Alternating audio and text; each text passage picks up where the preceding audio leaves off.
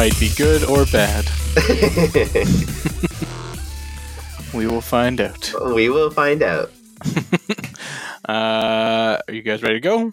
I'm pretty. I'd say I'm pretty ready. You know. All right. that, that wasn't convincing, but I'm going to start anyway. So, Yeah. welcome back, listeners, to Dance Robot Dance. This is our 179th episode. Uh, I am Tim. I'll be hosting this week as we close out the Skywalker saga and discuss uh, episode 9, The Rise of Skywalker. And with me, I have Paul from Seoul, South Korea, Hey, everybody. and I have Mark from St. Catharines, Ontario this week. Currently, yes, yeah. Hi, Yes. Ontario. So yeah, we just are coming back after Christmas. So how was Christmas for you guys? Santa good to you? Quiet, but yes, we had a good time. Yeah. I was in Thailand, so uh, I was happy. I was Do they do Christmas in Thailand? kind of. They do like Christmas decorations in Thailand, but it is a place where they still use the Buddhist calendar. So like it's the year 2500 there. So, you know, it's whatever.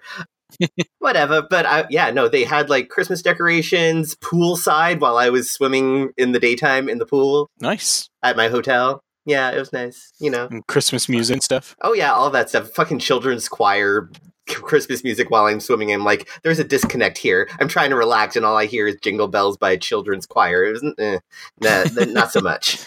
Had to put my headphones in. Yeah, uh, yeah. I, we hosted uh, this time, so my parents. Uh, this being our last Christmas in Atlanta, I convinced my parents and my uh, sister and her husband to come down to Atlanta for Christmas. So uh, they rented our neighbors, basically our neighbor Airbnb's house. So they rented the house next door, and so everybody was nearby, and it was. I mean, I have a new appreciation for how much work it takes to like fucking host a major well Christmas because I've hosted Thanksgiving in the past, but Christmas is a little bit more cool. So let, let's go ahead and uh, burn through the little bit of news that we have this week because it being Christmas, there wasn't a whole lot of stuff being announced or released or anything. One of the big things, and something we're probably going to talk about pretty soon, The Mandalorian had its final episode, uh, which for us, as we're recording this, aired yesterday, and it's already been confirmed. I, it had already been confirmed basically that it was getting a second season, but know that that second season is coming in uh, fall of 2020. So only have to wait like nine or 10 months or something like that. So that'd be happy. Yeah, I'm really happy about that because uh, it's really good. Give Favs the keys to the Star Wars kingdom or something because, like, I feel like the Mandalorian, like, lone wolf and cub tone was a very good choice for the setting and the story overall. So, like, I'm down for a second season 100%. Yeah, me as well. Uh, which yeah, we'll get we'll get to talking about that. Mark is definitely all in for that too. Yeah, the season was awesome. I just finished watching the last episode uh, right before we Mhm. recorded, actually. So uh, I'm all caught up, and I was very excited and happy with the yeah, like happy with the finale. So yeah. No spoilers yet because I haven't watched the last episode. oh, okay. But is, is it spoilers to say it's awesome to see Gus come back? I'll, like whenever Um, that actor comes back, I'm always like, yep, I'm in. I'm on board. So Yeah, indeed. See the The Witcher is out now on Netflix. I can't bring myself to watch it, but it seems to have been having some response. Mixed, maybe. Some people Yeah. are loving it. Some people are eh, on it. I watched it. Yeah. It was, um, That's Paul's glowing review. Yeah, I watched. I it. watched it. It's a thing that I watched. I would say that if you're not into sword and sorcery, this does not offer you anything new. There's a lot of like, it takes a lot of cues from Game of Thrones in a lot of places, like sex position and shit like that. And it also has like a confusing timeline merge at some point in the season where you're just kind of like, well, why did they do it this way? It didn't make a lot of uh, narrative Okay. sense. I had questions about that because I'm just finished like the I'm halfway through the second episode and I was like I don't really know what's I had to, I was gonna go look up what exactly the fuck was going on because I was like it feels like this is jumping around like you know what I mean like it just feels really disjointed early on so I was like I need to go figure out what the fuck this is Yeah. because I was like I don't know what is happening The first so. four episodes are like so disjointed because there's three main characters and they don't interact with each other until the halfway through the first season. At least with Game of Thrones, you knew that there was like an overarching thing with the death of Jon Arryn in the first season, but this has no grounding plot other than like the little girl has to find Geralt, but like the Geralt doesn't know that she exists at this point in the storyline and so it's just kind of like what what like why and so when you finally get two of the main characters together, it's wonderful because they have really good chemistry. But it takes so long for the season to get going. You're like, I, I had it on in the background. I was playing Pokemon Masters while that was playing in the background, and I was like kind of looking up at it. It wasn't that great and kind of episodic. So, like what Watchmen did last week that we lauded so much, like you know, wisp, uh, weaving disparate storylines together really well. This is doing basically what I'm hearing.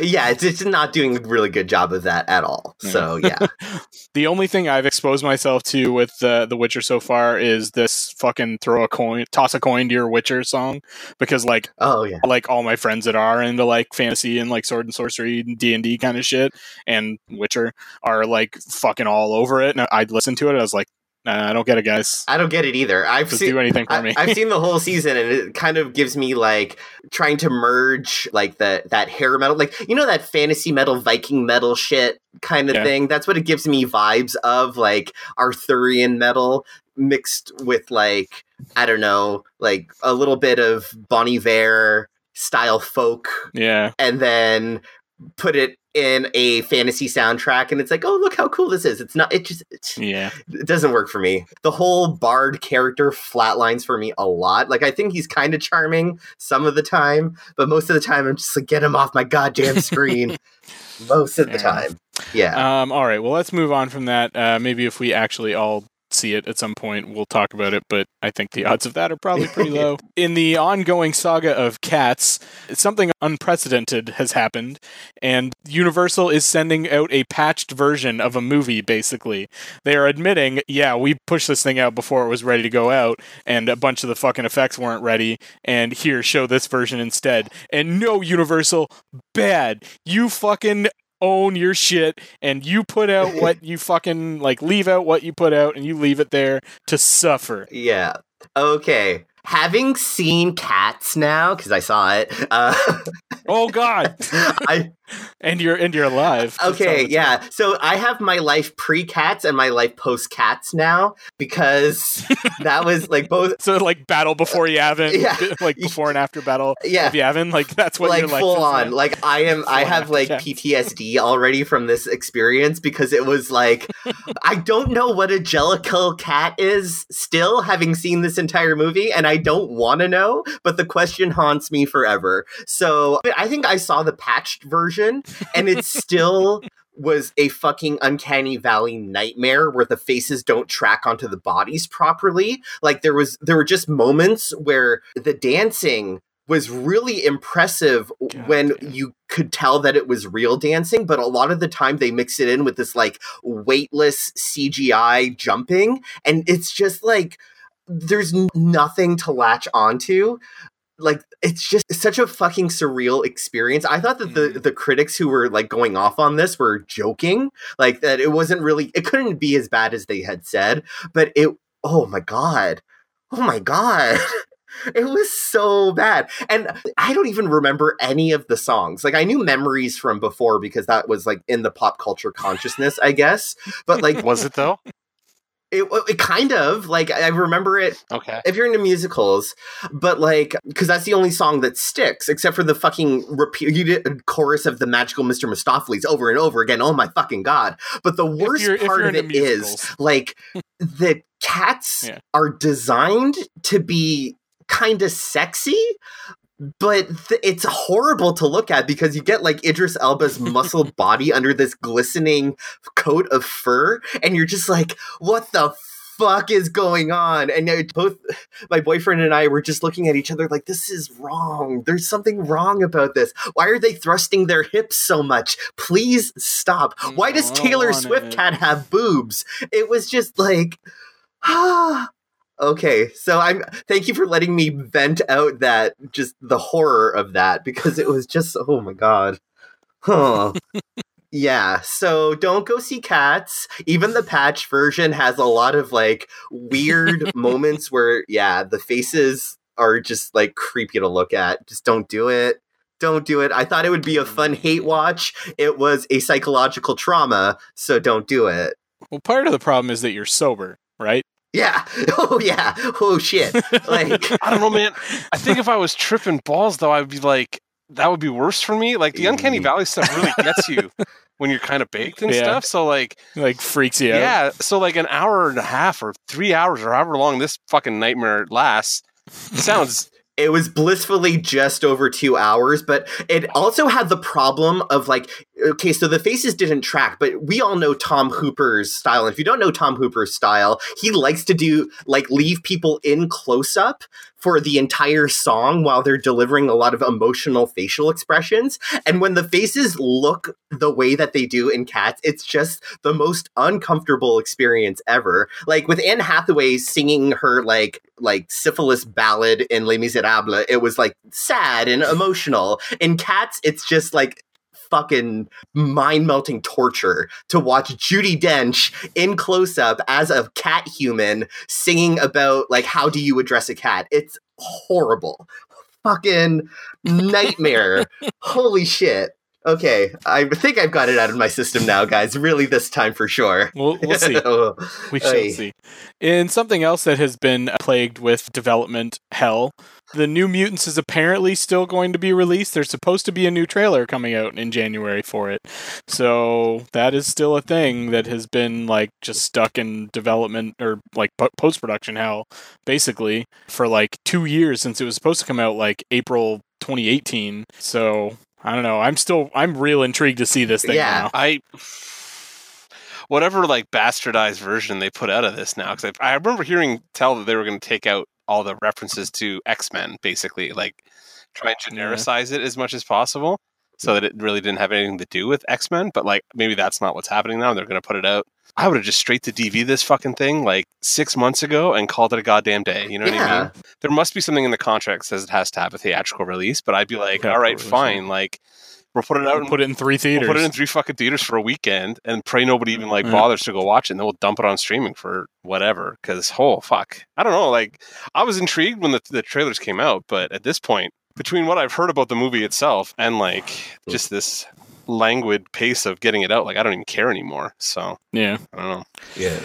Yeah, but that was everything I had. Unless you guys have anything that I missed, but like I said, it was pretty quiet. Um, did we talk about the Terry Gilliam being an asshole about Black Panther thing? Because Terry Gilliam was an asshole Mm, about Oh yeah, we should. we should talk about that because uh, Terry Gilliam decided that the people who worked on Black Panther obviously had never been to Africa, which is blatantly false, and Mhm. that he said that Black Panther was overall bullshit and that people shouldn't be looking to Black Panther for inspiration and stuff like that. And I'm just like, this is an old white man yells at clouds moment if I ever saw one. Like, holy shit. Yeah, yeah, very much so. Yeah. I think what did he say? I think he said is like utter garbage or something, utter bullshit. Utter bullshit. Yeah, it's so. I, I think part of it is just like he's upset that like the kind of movies that he wants to make are not what people want to watch anymore. Mhm. Maybe there's some like fucking truth to that, but like the fucking solution to that is not rail against the kind of movies that are pulling audiences right, right now. and coming for black panther in particular of all of those movies Yeah. is oh um dude yeah, exactly. Feels a little bit, little, a, li- a little a lot racist more than a little yeah because he, yeah, he didn't come for avengers or spider-man or any of the other billion dollar movies it was just like coming for black panther of all things which like was the Yeah, most you think you like swing at the big dog, right? Like swing at the Avengers because that's the fucking monster in the room, really. Like that's the one that everybody seems to be like really focused on as being like, this is just a fucking spectacle that doesn't mean anything. And I'm like, cool, but it's still the best Yeah. movie I saw this year. So like, yeah blow me, I guess. Like I don't know what else to say to these guys. So what he actually said was that it gives young black kids the idea that this is something to believe in. Bullshit, it's u- utter bullshit. Uh, and then he said the bit about like people who made it have never never been to Africa. They went and got some stylists for African pattern fabrics and things. But the fucking problem with that is like first off, he shouldn't be commenting on this at all. right But secondly, is that the problem with African American heritage in particular is that it has been fucking stolen from them. yeah and and we'll talk about that when we fucking talk about Rise of Skywalker because there was a nice, if maybe heavy-handed moment with that with Lando as well, Mhm. and and one of the new characters. So like that is the fucking problem is that they can't point to something and say that is my heritage, that is my culture. They have to grasp for whatever little bits they can get. Right. And they went specifically to a country in Africa that had been less touched by colonialism for inspiration. And like the whole idea was like, I think that Terry Gilliam just really hates Afrofuturism and probably black people in general. Because like, he, like for him to like specifically target this movie is just so fucking like obviously racist that it's just mind boggling to me.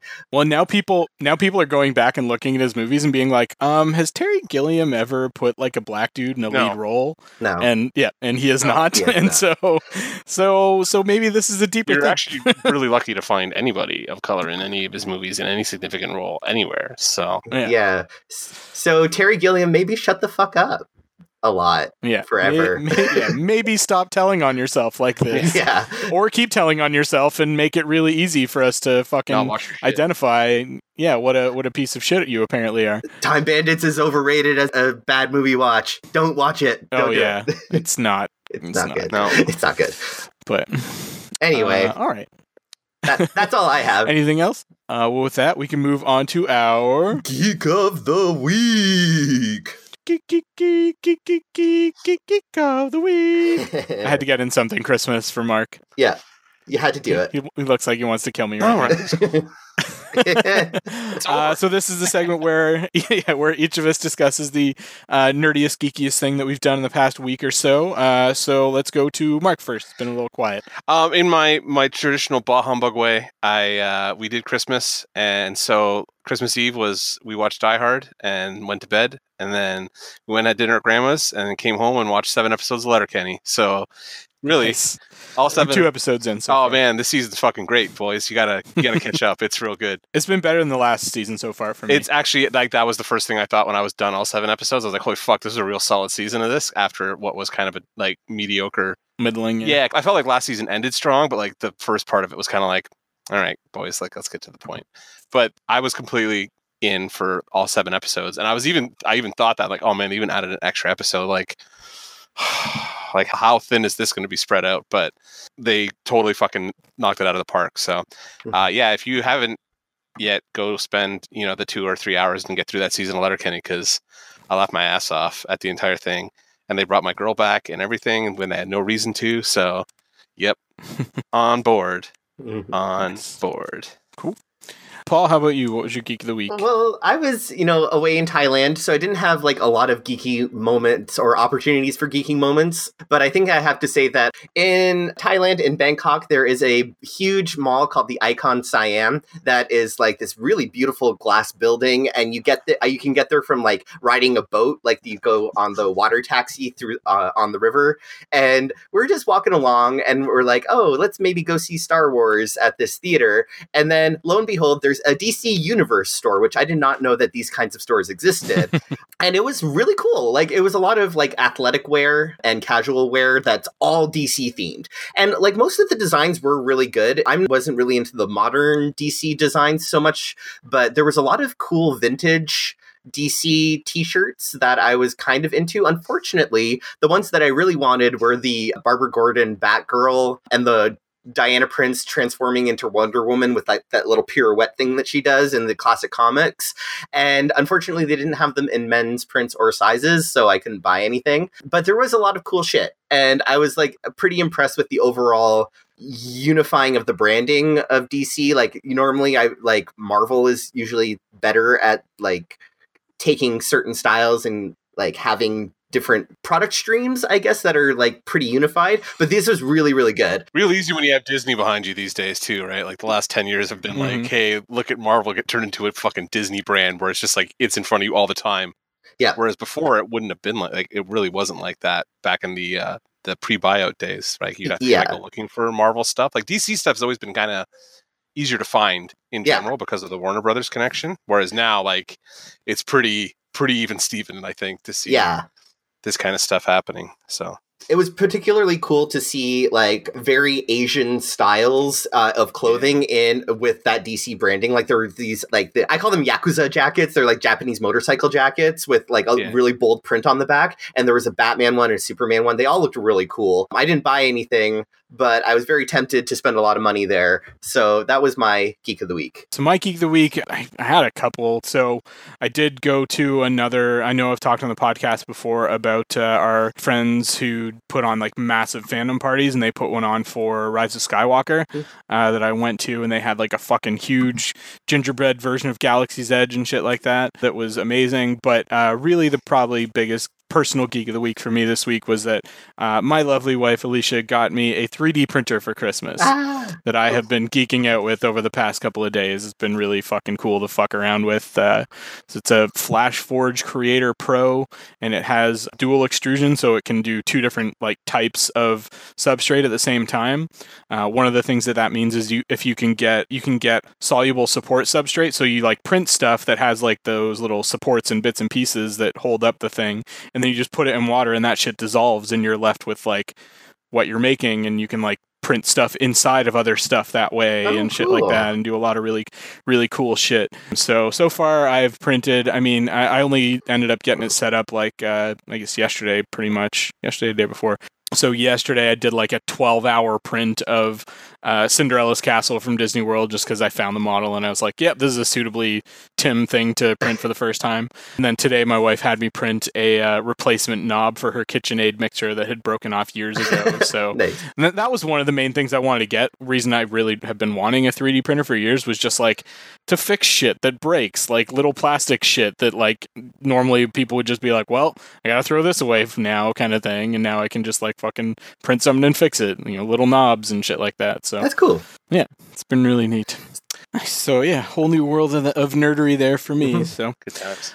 all right, well with that we can move on to our Meat of the episode. giant alien worm meat. so this week we are talking about the movie that everybody's talking about right now, Cats, right? uh, Cats. Star Wars Episode. Nine. Yep, Cats. We're cats, definitely cats. cats. Star Wars Episode 9 The Rise of Skywalker, the final installment of the Skywalker saga. So, you know, this is a story fucking 42 years in the making now. Reviewers and audiences are split on this movie, uh, again, as they were with Last Jedi. Uh, in this case, in an inverse way, though. So, reviewers have not been kind to this movie. It's currently sitting around 55% on Rotten Tomatoes but audiences seem to mostly love it. The it has like an 86% audience score, whereas Last Jedi got fucking like user review bombed into oblivion. So so it's going to be interesting to see what everybody's take was on this movie. All right, so let's just get into it with everybody's sort of uh, first impressions. Um, I already kind of know Mark's, but I'm really interested to hear Paul's, so I'm going to ask Paul first what your general impressions were on Rise of Skywalker. I thought that it was a pretty entertaining movie in and of itself. Like I would say that like at watching it I was never bored. I was definitely entertained throughout. It starts to show its weaknesses I think when you step back in the gr- the greater scheme of the entire saga and the that particular trilogy and the whole Star Wars Skywalker saga as a whole. It was like up close looks really good. When you pull back a little bit, it starts to show some of its flaws. And that's where I'm at right now. or like, if I think about it by itself as a standalone film, I'm like, oh, okay, that was fun. But I think about it in the grand scheme of Star Wars, and I'm like, that's that's it, that's it. And then, so that's where I'm at right now. So Okay. overall, I would say as a, a theater experience, it was enjoyable. Cool. Uh, Mark, dare I ask? You were on board with that as a theater experience, also. Okay, cool, interesting, cool, cool, cool, cool, cool, cool, cool, cool, cool, cool, cool, cool, cool. No doubt. Yeah, I didn't like this movie at all. Which I know I didn't like Last Jedi either, but like this was this was the mess that I was fearing the whole time. You know what I mean? Like exactly what I was kind of afraid was going to happen as they jumped back and forth between directors, and like it felt like there wasn't a real solid creative direction overall for this trilogy from the beginning. This is it coming to fruition, and I was just like, from the opening crawl, I was like, ah, fuck just deflated. I was done. Like it, and from there it doesn't get much better because it's like a fetch quest and some other shit, and I'm like, all right, all right, everything's a Death Star. Cool, we're cool, cool, cool. All right, cool. Yeah, we're done. I'm done. I'm done. Good. Mandalorian's awesome, guys. That's my review of Rise of Skywalker. is that you should go watch The Mandalorian. That's my review of Rise of Skywalker. I was, I just, I was very frustrated by the entire thing because I was just like, we've taken this jump into Last Jedi, and now we're ignoring that completely, and now we need to kind of rebuild a story arc and pay all that off in two hours. And oh man, we got a lot crammed in here, and it's not really all landing. And well, Chewie's dead, but he's not. And oh fuck, like commit to something, boys, commit to something. I was just, yeah, I was angry. So we could talk about it if you want. We will, and we will. For my part, I was overall pretty fucking happy with it. I've seen it twice already. I thought it was overall a pretty satisfying end, not just to this trilogy, but to the entire Skywalker saga. Um, yes, there's unanswered questions, but there was always gonna, you know, they were never gonna be able to tie up every loose end here. So I'm kind of okay with that. There's some that I'm, some loose ends I'm more okay with than others. I thought it was really character driven. I thought it was a really good mix of sort of old and new, like it paid some great homages while also exploring some new territory. One of the common complaints I've seen is that there's a lot of fan service, and I was there to be serviced. So fuck, give, give, it all to me. I'm perfectly okay with that. Uh, I thought the performances generally were really Mm-hmm. solid. I was pretty happy with the way that it was written. My major issue with it is that there are a couple of things that they stepped back from, major risks that were taken in Last Jedi that were stepped back from that I wish that they hadn't. Yeah. So it's yeah, there's there are some issues there that I have with it. So Okay, so I mean, let's. How do we want to do this? Let's talk a little bit about sort of the overall plot of the movie. So to start out with, the Emperor Emperor Palpatine is back, which we basically found out in the trailer, but now we know for real. Mm. And he's on this planet called Exegol, which is this uncharted Sith planet that you can only get to if you have a Sith Wayfinder. And basically, a big chunk of the movie is them trying to get there and find these Wayfinders and in the mix of that, Rey and Kylo Ren have some more interactions, and they end up encountering Lando in their search for this Jedi or this uh, Sith Wayfinder. They end up at uh, basically where Poe Dameron spent a lot of time on this planet called Kijimi, and we get a little bit more of uh, Poe's backstory there. Again, looking for the Wayfinder. Well, here they're basically trying to get some information out of 3PO's brain. Yeah, because we missed the dagger, right? Like they go for the dagger first. Like it's just yes, MacGuffin after fucking MacGuffin. So, which is all fucking Star Wars has ever been. What has it really? When? I don't remember this. Like, I don't remember this. Like, hey, we have a dagger kind of thing going on Mm. in any of the prequels or any of the original trilogy. Like, this just felt like, hey, it's a video game fetch quest. We're gonna do this because it's easy. Because the dagger just felt like an ass pull to me, especially the fact that it's like perfectly aligned to where she was standing. Like, I can live with the force nature of that thing, but like, who made that in 30 years and put it, hid it away on some random planet? Like, and why? Why was it just not with the emperor? I don't understand. It doesn't make any Sith sense. like being mysterious. makes no right? sense, They're all though. they're all mysterious religious fanatics and shit. okay. One of those one of those cultists made it probably. I'm leaving that one to you then. Mhm. All right, cool.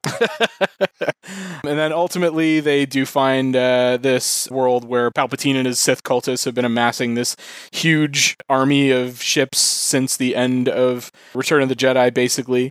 And then there's big final confrontations between Kylo Ren and Rey and Emperor, and ultimately they defeat the Emperor, and all is well, and all the the entire galaxy comes together to fight this fleet full of death ships of Final Order ships. Of all and- Death Stars, all of them, more Death Stars, boys. More All planet Death killers, Stars. yeah.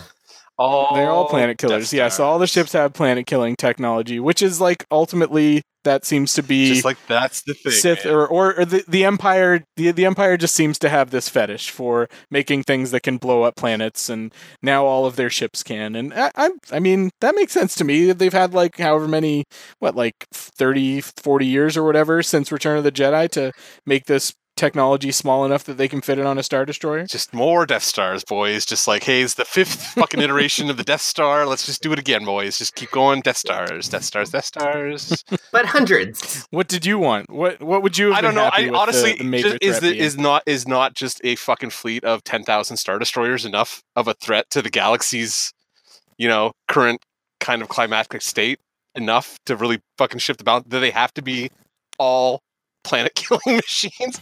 Like it just seemed like overkill. It just seemed like overkill. Is all I'm trying to say.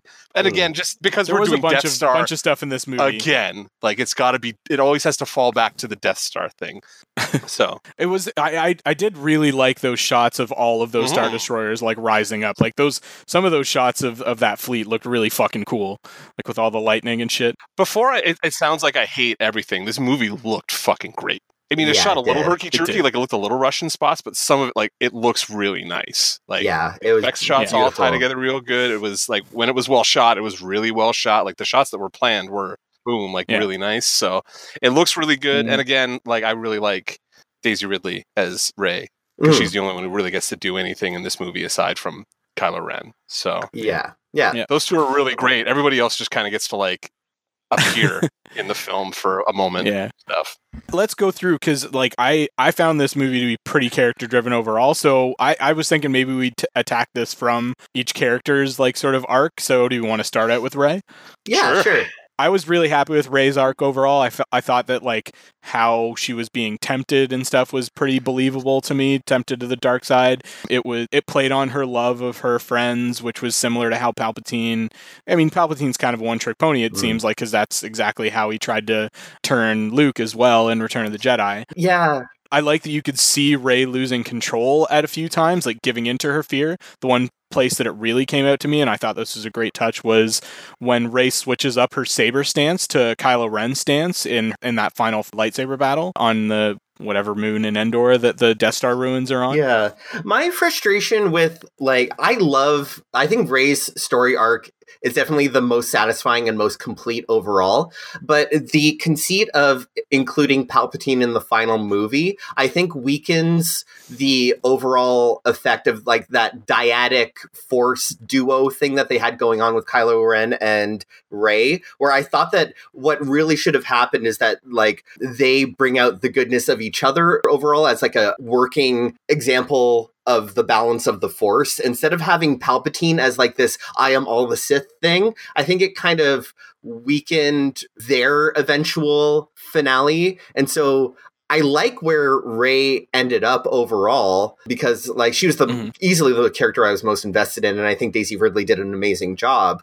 But it was like the inclusion of Palpatine I think actually took away from her story a little bit and having her being Palpatine's granddaughter like why does everybody have to be fucking related that Yeah. was really annoying That was my biggest gripe. Uh, so I'll go ahead and get that out of the way.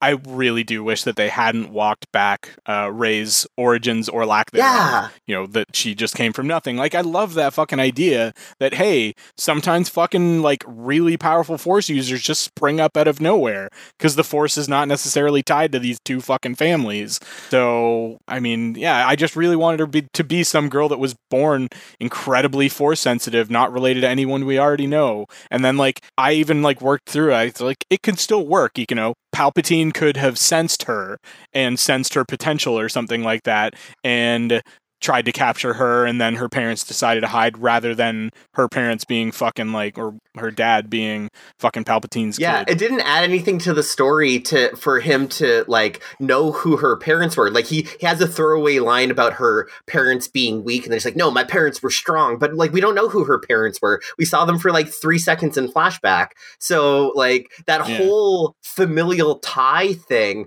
was just so tacked on that when my big investment was her connection with ben and what that's really where the final conflict should have been.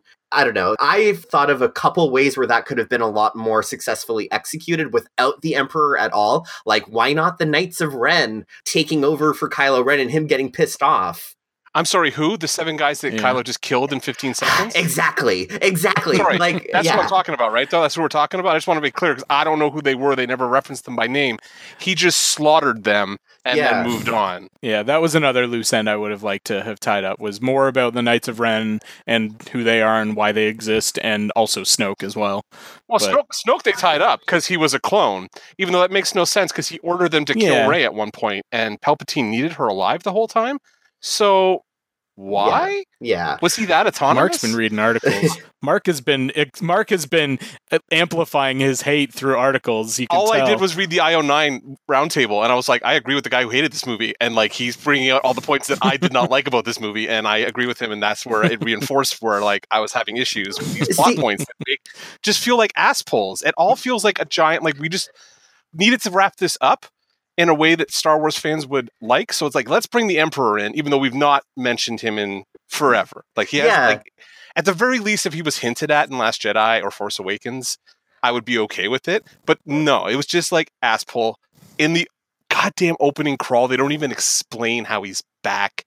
How did he survive the Death Star exploding? Yeah. I just want to point out that like reading reading the articles, like sometimes you do that because you feel like you're taking crazy pills because you seem like the only person who doesn't like the thing. Like when I yeah. when I was do when we were doing the Game of Thrones uh, final season review, like I was so on board with that show and loved it so much that when I was not liking it, I was like, "Am am I losing my mind? Am I the only one who sees these problems?" And so you go, you I went back and rewatched the original trilogy just to be like, do I hate Star Wars? Is that what the problem is? Like, do I just not like this franchise at the core of it? No, it's not. I love those original three movies like crazy. And I'm fucking enjoying the shit out of The Mandalorian. There's just like a problem with this trilogy Mm. because like it doesn't even feel like a complete whole to me. Like at least the prequels, as much as I dislike those, also yeah.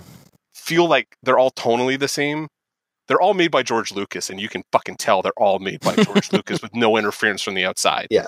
These movies feel like they were made by three different people, or I guess two different people. Yeah. But like really 300 different people, and none of them at all knew what one person wanted to have. Yeah. So this is my Mm. ultimate evidence that we need a Feige, and it should be Jon Favreau, and it should be Jon Favreau. God damn it!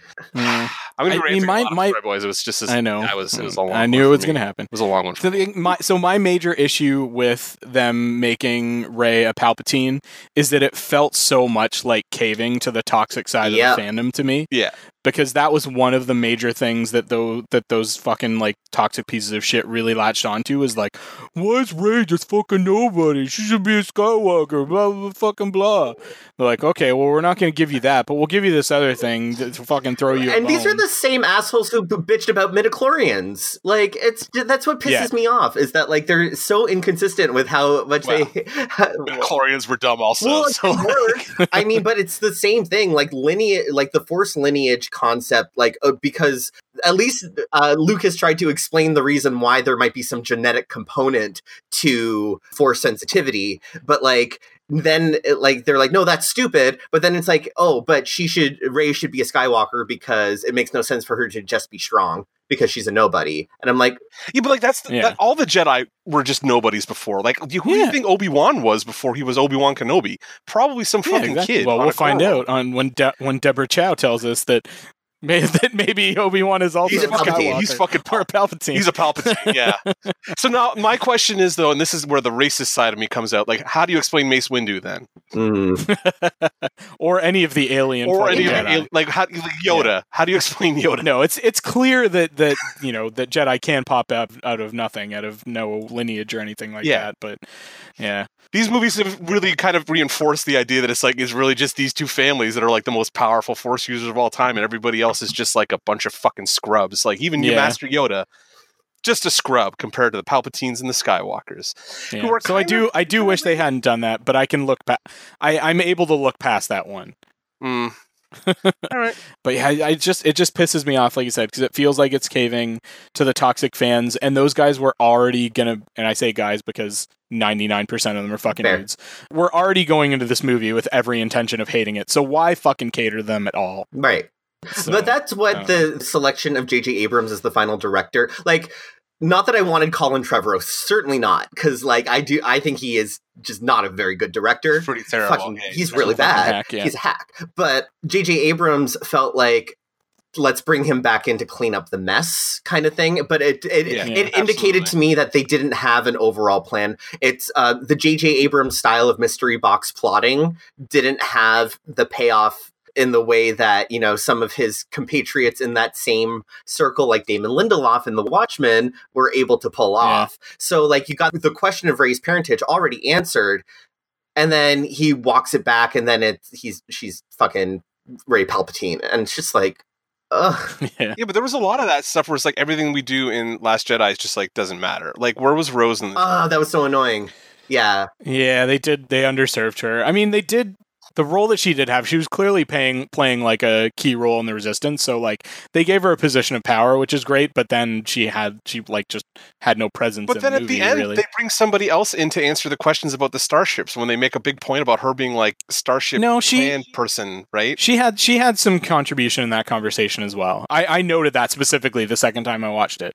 Oh, okay, because it felt like she's just there, and then she's like, "I'm just not coming along this time." Fuck you, Rian Yeah. Johnson. And then we kept moving, and she showed back up at the end for like half a heartbeat. But we were more interested in Poe trying to get his dick wet with Keri Russell's stunt double. I'm assuming because I don't think Keri Russell was on set for more than like the scene that it's her eyes, were, yeah, and then So- with the voice uh, Yeah. for Yeah. yeah. Yeah. So I mean, good for her. I'm sure she probably got points on this, and like, awesome, good for her. And I love Keri Russell. But it was just like we made a lot of fuss about Keri Russell being in this movie, so we could see her eyes for Yeah. about five I seconds. thought that was kind of cool. Like it was very much like you know I was waiting for her mask to come off and it didn't really like it just and Yeah. I was k- really happy that it didn't. Yeah, I, was, I thought that was Yeah. cool. Yeah, I, I like. Yeah, I liked. I like Zorii. Zorii was a cool addition, and yeah, I thought it was. She was kind of like the Boba Fett character of this movie, right? Like she's this mysterious character we don't ever hear much from. Yeah. and we don't ever see her face. That Her kind thing. entire purpose was to no homo Poe, and I'm pissed off about that. Fuck that, that, shit. that was also an issue. Yeah, and then they cut really quickly to Poe, that, Poe could still be that by. super, super, super easy to cut out for the Chinese market lesbian kiss. yeah. that happens right. Oh, after yeah, that. which they little, like, did. come hither look. Yeah. yeah. So Yeah. like, but there's so there's gays in the Star Wars universe, just not Finn and Poe. Well, there's already been gays. There's gays. Yeah, there's gays on uh, on resi- uh, Resistance Oh, or Ri- Rise of the Resistance. Not in the No, movies, that, though, right? Fuck, that's the that's the game or the ride. The the new Star Wars animated series that I can't remember right now. I don't. Yeah. Anyways, Yeah. So we got we got way off track. But speaking, let's just go. so Rey. Oh, yeah. Rey, like, but Rey's storyline was still satisfying. She still got her hero moment, and it was. I'm glad that it was Yeah. focused on her. She deserved it, and she got satisfying ending overall. Given what w- the conceit of the movie was, if like if we had to have Yeah. Palpatine, this is what ha- this is how it had to end with her. Even with the the double lightsaber thing, which was kind of a. I. I just, One's not enough, but two works. Come on. but I was there for Oh. that. It was, it was, it was, it, wa- I mean, it was fucking allegory, right? It's like strength in numbers, like together we're stronger kind Yeah. of thing. Also, Palpatine's real shitty with that Force lightning. He fucks himself up every time he uses it. He needs to stop Yeah. using it. Every time it becomes his undoing, he just gets too into it and he melts his own fucking face off. Three goddamn times this has happened to him now. Like, He's only melted himself twice. yeah, The one, the one time, he, one time Vader threw him down the fucking pit. Well, you got to assume he took some damage from that. He should, by all rights, be atoms after that happened to him because the Death Star fucking vaporized Yeah. after. Yeah, So- but that was like there was definitely a gap. If Luke had long enough to fucking get off, if if Luke if Oh. Luke had enough time to get off the fucking Death Star with his dragging fucking Vader's corpse, then He threw him into the imploding core. Like the core was already breached by the time they Mm. did, wasn't if it? If fucking Luke can survive the fall on Cloud City, then I'm yeah, sure. okay with Palpatine surviving that fucking fall and like shunting himself, force pushing himself off into some side conduit. I'll accept your terms only because I don't want to argue about it because I just hated this so much. So But I so there was that Sith Rey vision in the trailer, and I just have to say that I totally fucking called that that was a like a force or like a force vision kind Yeah. of thing because everybody was saying like, oh, Rey's gonna turn bad in this movie. No I was like, no, have you guys not fucking seen Return of the Jedi? yeah, seriously. it would have been a fascinating way to end this if she had just fucking killed everybody and gone dark side on her own. I'd have been like, you Yeah. know what? Kudos to you for really just blowing this whole Yeah. fucking thing up. Because and then all right, And then I'll she- take this. and then she goes full Bilbo against uh, actual Rey as well, where she like gets the like gnarly sharp teeth and Yeah, everything. Yeah. that was a that was a weird uh, moment, but I was like, I I am on board for like Dark Rey, just in like the visual of it. She looked really cool. As like with the folding lightsaber, which was a kind of dumb, but also like I'm I, uh, like I'm I'm on board. I was, It harkens back to her character at least because she always used that bow staff Yeah. at the beginning, like especially Yeah. in Force Awakens, right? So like her going to a double edged lightsaber, I was like, oh, that actually tracks for me. They Yeah. should have done that now. Like she should have the double edged now because she's like, I'm Jedi lady. Like, you know what Yeah. I mean? Have the Yeah. double edged one now because like that was badass and that's kind of how she fought all the time. So yeah, for sure. Yeah. why not lean into that a little Yeah. bit? I don't know. Let's see what else about Rey. I liked that her showing the ability to force heal was obviously like a good that worm thing was a good setup for her and Ben later.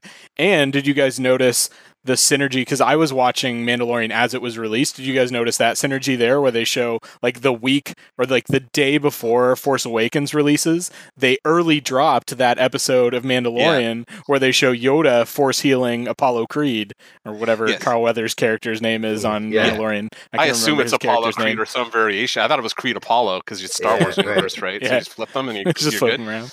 Yeah.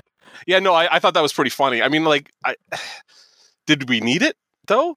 I mean, I guess some people would be like, "Why force healing's bullshit?" I'm like, but like we've been playing these video games for Mhm. fucking 20 years, and force healing has been a part Oh, yeah. of every Jedi video Yeah. game. So I wasn't mad. I would have forgiven force healing. Yeah, force healing's fine. Yeah. with me.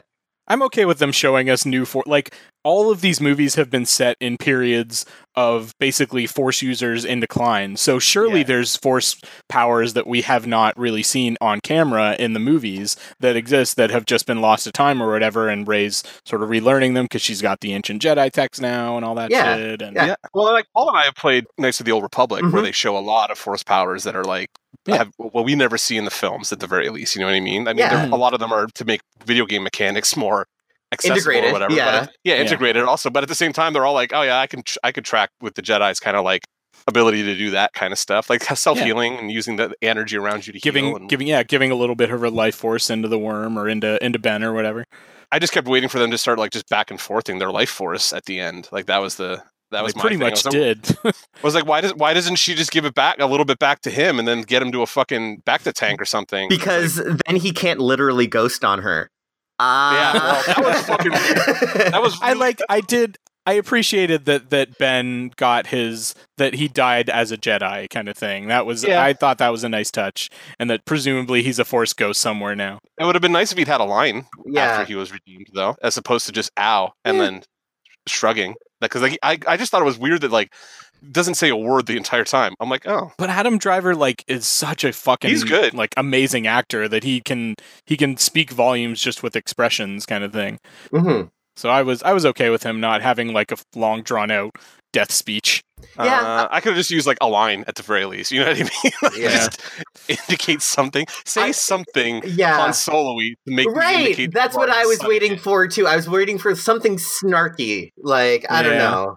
If they just did "I love you, I know" again, I mean, I would everybody would have been like, "Oh, fan service," but at least then you'd have been like, "Oh, that's all right," because he's his father's fucking son. So absolutely, that's how he responds to it. Fine, Yeah. Star Wars logic that tracks with me, but no line, weird. So that does get to my number 2 gripe with the movie is that fucking kiss. Eh. I wish I wish it had not happened. I wish that they would have just kept Rey and Ben's connection like more of like a sibling sort of connection or like a platonic love yeah. rather than a romantic love, but they had to fucking have that kiss. Yeah, because Rian Johnson was kind of in the Last Jedi was like, yeah, their their Force connection is definitely sexual, and like there were definitely undertones of that in the Last Jedi with the way that they, Yeah, their with visions Han were Swallow or Ben Yeah. Swallow. Ben Swallow. there, so I was like, I knew that this was like, uh, Yeah, like I knew it was coming, but Uh, yeah, Yeah, and I I didn't. I didn't want it it either, hadn't. and I also didn't like that they were hinting that Finn still had feelings for Rey that were kind of romantic too. Like, JJ denied that because he said he was he just wanted to tell her that he was force He sensitive. was force It wasn't- sensitive. Force It wasn't anything romantic. right? It didn't happen on camera, so it's not canon. Yeah, Yeah, but that plot JJ just can say all he wants. disappeared. Also, Yeah. where did that plot go? Yeah. So, Well, poor Finn. We'll talk. We should go back to character by Oh. character because I have, I poor Finn being so underserved by the story was really, really sad for me too. of the whole trilogy, really, like Yeah. just a redeemed stormtrooper should be a way more compelling character than what we got with Finn. Like eh that's my a, a huge disappointment to me with this trilogy is that Yeah. we could have explored like what they do to these kids and like the brainwashing and all that stuff. Well, and it sounds like they might in some like Lando, Lando and Jannah spin-off movie kind of thing, Yeah. right? Disney Plus series, let's be honest. Like Yeah.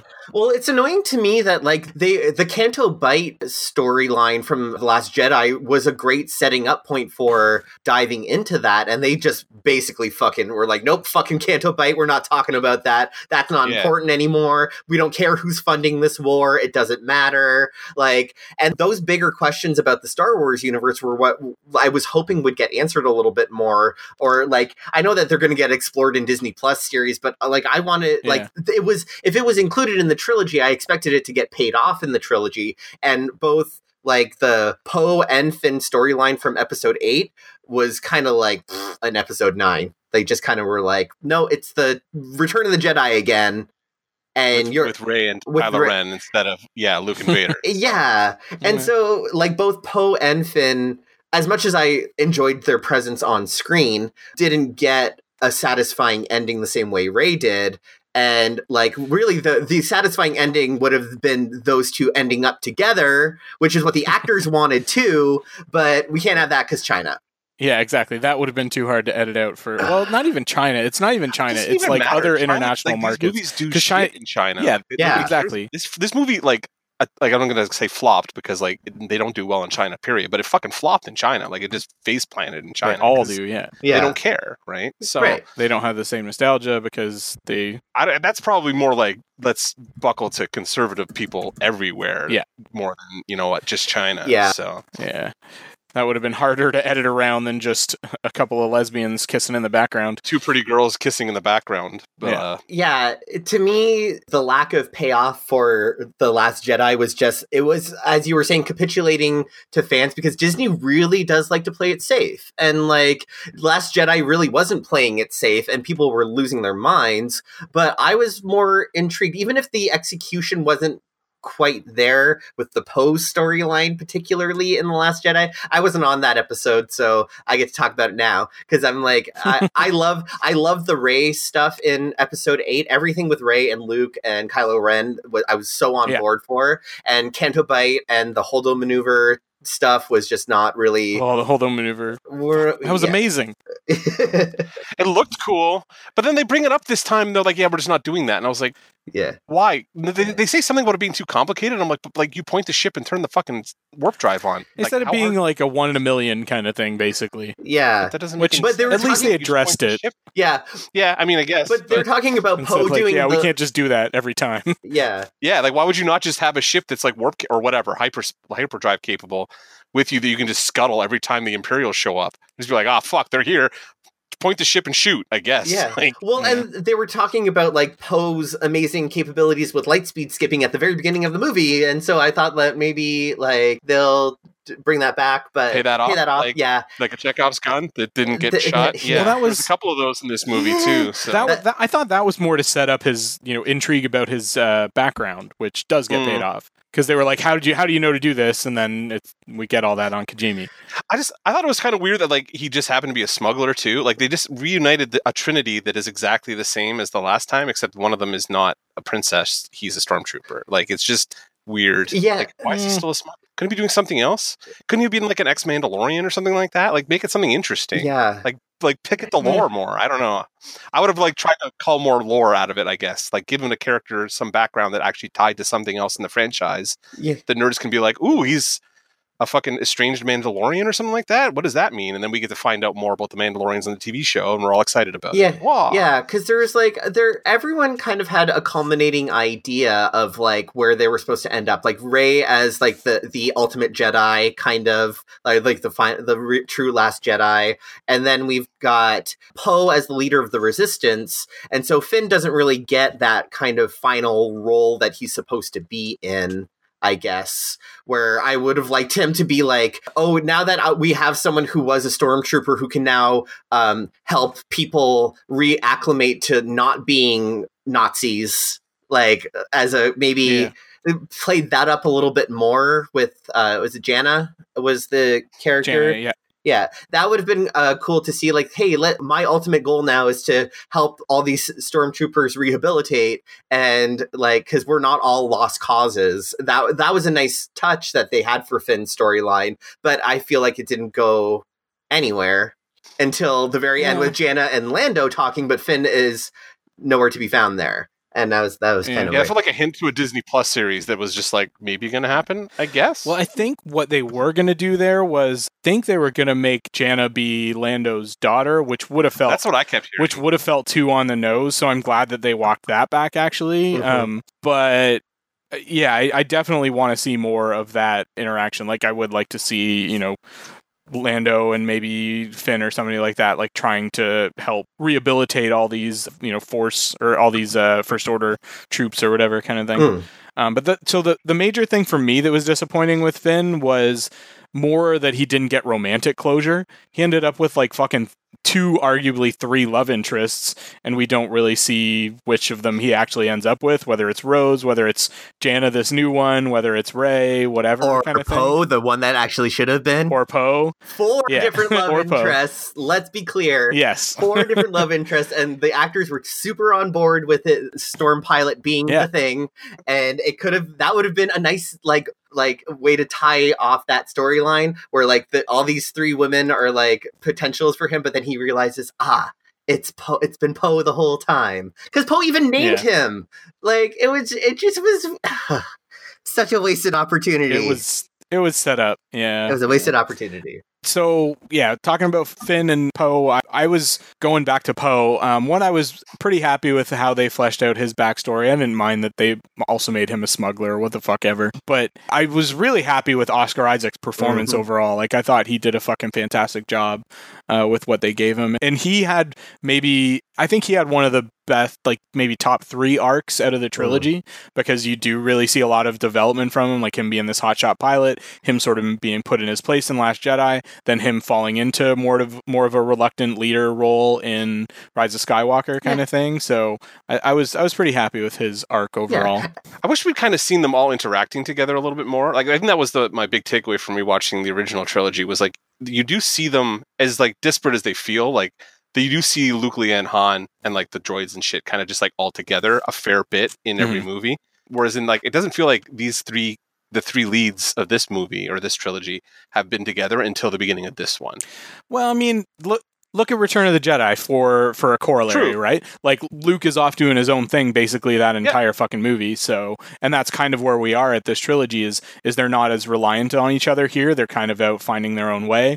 Finn doesn't get as much to do. Well, I mean, Finn has a lot to do on uh, on that landing on that uh, command ship and stuff, Yeah. though, which was Yeah, I just mean like in the in the rest of the trilogy, like because like Rey has been so disconnected from everybody else. Like the first time we really see Rey and Poe interact since like Is I end mean, of the end of each of the other two movies, right? It's really Yeah. only at the end of the other two movies where they've interacted at all.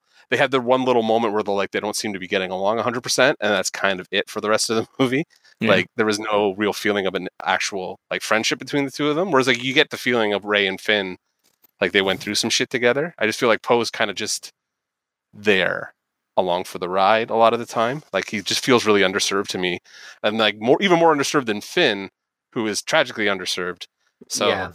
Yeah, I mean, I I agree, but I mean, no, we were never going to get a movie where everybody got a perfectly served. Like it was just unless No. we got like a three and a half hour fucking movie kind of thing, which would have just felt like meandering. no, but I mean, it harkens back to my point that like the trilogy wasn't planned out Yeah. very well, and therefore like them having to constantly adjust the story meant that the side characters kept getting shoved to the side and underutilized because it was like we're readjusting the main story so much as we go along. Yeah. We're having to spend way more time per movie adjusting that, especially in this one where we're just like constantly adjusting the main story to fit what JJ wants the conclusion to be after what Rian left him with and all that other stuff. Yeah, stuff. Just I like had I had a little bit of that feeling too, to be honest. Like, and I was on board because I really I overall enjoyed this movie, but it, to me it was like in the grander scheme of things because the lack of planning and or maybe not the lack of planning, but like the the catering to the fan base as a band aid for the story not being as well planned as it should have been was so fan servicey which you know like I, I i was also appreciative of like the them trying to appeal to the star wars fan base to an extent but that I think was the reason why we didn't get a satisfying ending for Finn and Poe, and like all of the Skywalker stuff gets the the the the meat of the storyline, which we like. It's the Skywalker saga. I get it, but like you've got these two characters who are along for the ride for the whole time. Where Poe gets a pretty satisfying ending, but the character build up to it wasn't quite as strong, and Finn has a lot of character stuff, but no ending payoff. Where Rey gets like a nice full yeah. through line where she gets set up and payoff. So there, I think those are like when it comes to those three characters, it's like Finn didn't get the payoff, Poe got payoff, but it wasn't quite earned enough, and Rey gets a nice fleshed out full story, which is why I was on board with Rey from the Force Awakens to now. I think. That's yeah. that's where I'm at. Let's see what other characters. So we talked a little bit about Kylo Ren, but I don't really think we sort of finished off on him. I was so when this is going back to Kylo Ren and Rey together, I thought it was that additional dimension of their connection where they could start to trade objects back and forth through their bond was an interesting addition to it and i thought it was cool that we are still learning things about the force like the healing and like this sort of thing this late state you know that this sort of existence of there being two people that there are really intimately connected through the force. I hesitate to use the word intimate because I wish that their fucking relationship was not yeah. intimate, but but yeah, so I thought that that was a nice touch as well. And like I said, fucking uh, Adam Driver's performance was fantastic for me. I was really happy with it mm-hmm. overall. Yeah, he does do a lot with very little in terms of his physicality is always very strong in his facial expressions, and like yeah, I mm-hmm. I think that. again, if the Emperor had not been a thing in this movie, I feel like Kylo Ren's ending would have been even stronger. Like if they were, I don't know what they could have been fighting against particularly, but it just seemed like it shouldn't have been Palpatine. But I did want the final kind of like the ultimate sacrifice of Kylo Ren sacrificing himself for Rey was, I think, the correct ending. I'm just not sure for this movie, but definitely the correct ending for Kylo Ren. I was happy with that. Yeah. Um, again, literally ghosting on Rey, but like, yeah. he also kind of forgives himself for murdering his father because like that's not a force ghost. Oh yeah, that was kind of uh, weird. That's him. Like that's a yeah, yeah.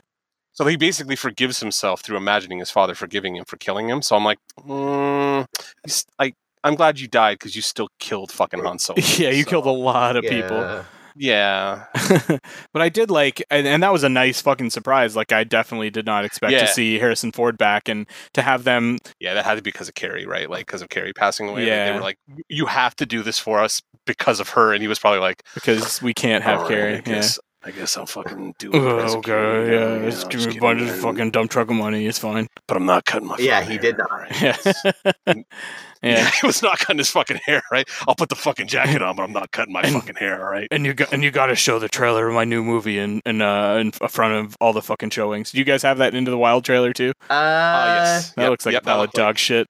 That oh. pile of shit, yeah. and it looks as good as the Doctor Dolittle trailer looks. Oh so, god, uh, yeah, I had that attached to both viewings. I had to. Poor Robert Downey Jr. I'm like, man, maybe it's time to unretire from the MCU, eh? Uh, yeah, yeah. Already. So yeah. I just want to quickly point out that it's been a while since I've had a movie theater where they actually play trailers because com- uh, in Korea they only show commercials, but in Thailand yeah. they oh, show yeah. previews for movies that have mostly already been released in North America also they make you stand for their national anthem with their fucking king because Thailand still has a king, and he's kind of he's kind of like his parents were cousins looking, you know, kind of a little like those bloodlines are close kind of thing. You were referencing Thirty Rock, uh, uh, Paul Reubens from Thirty Rock as the prince yeah. who dies yeah. after drinking champagne because he's so inbred. That's what he kind of gave me feeling. Yeah, he's like allergic to fucking raisins uh, or something I like that. So. It was oh, it was bad. So like like not not okay. I'm sorry, Thai. No, okay. You know what? It was weird. It felt dictatory. I didn't like it. I stood for the national anthem out of respect because obviously I don't want to start a fight in a country where, you know, like Broke Down Palace, the movie happened. So, like, I'm not going to go to jail in Thailand for any reason. Thank you very much.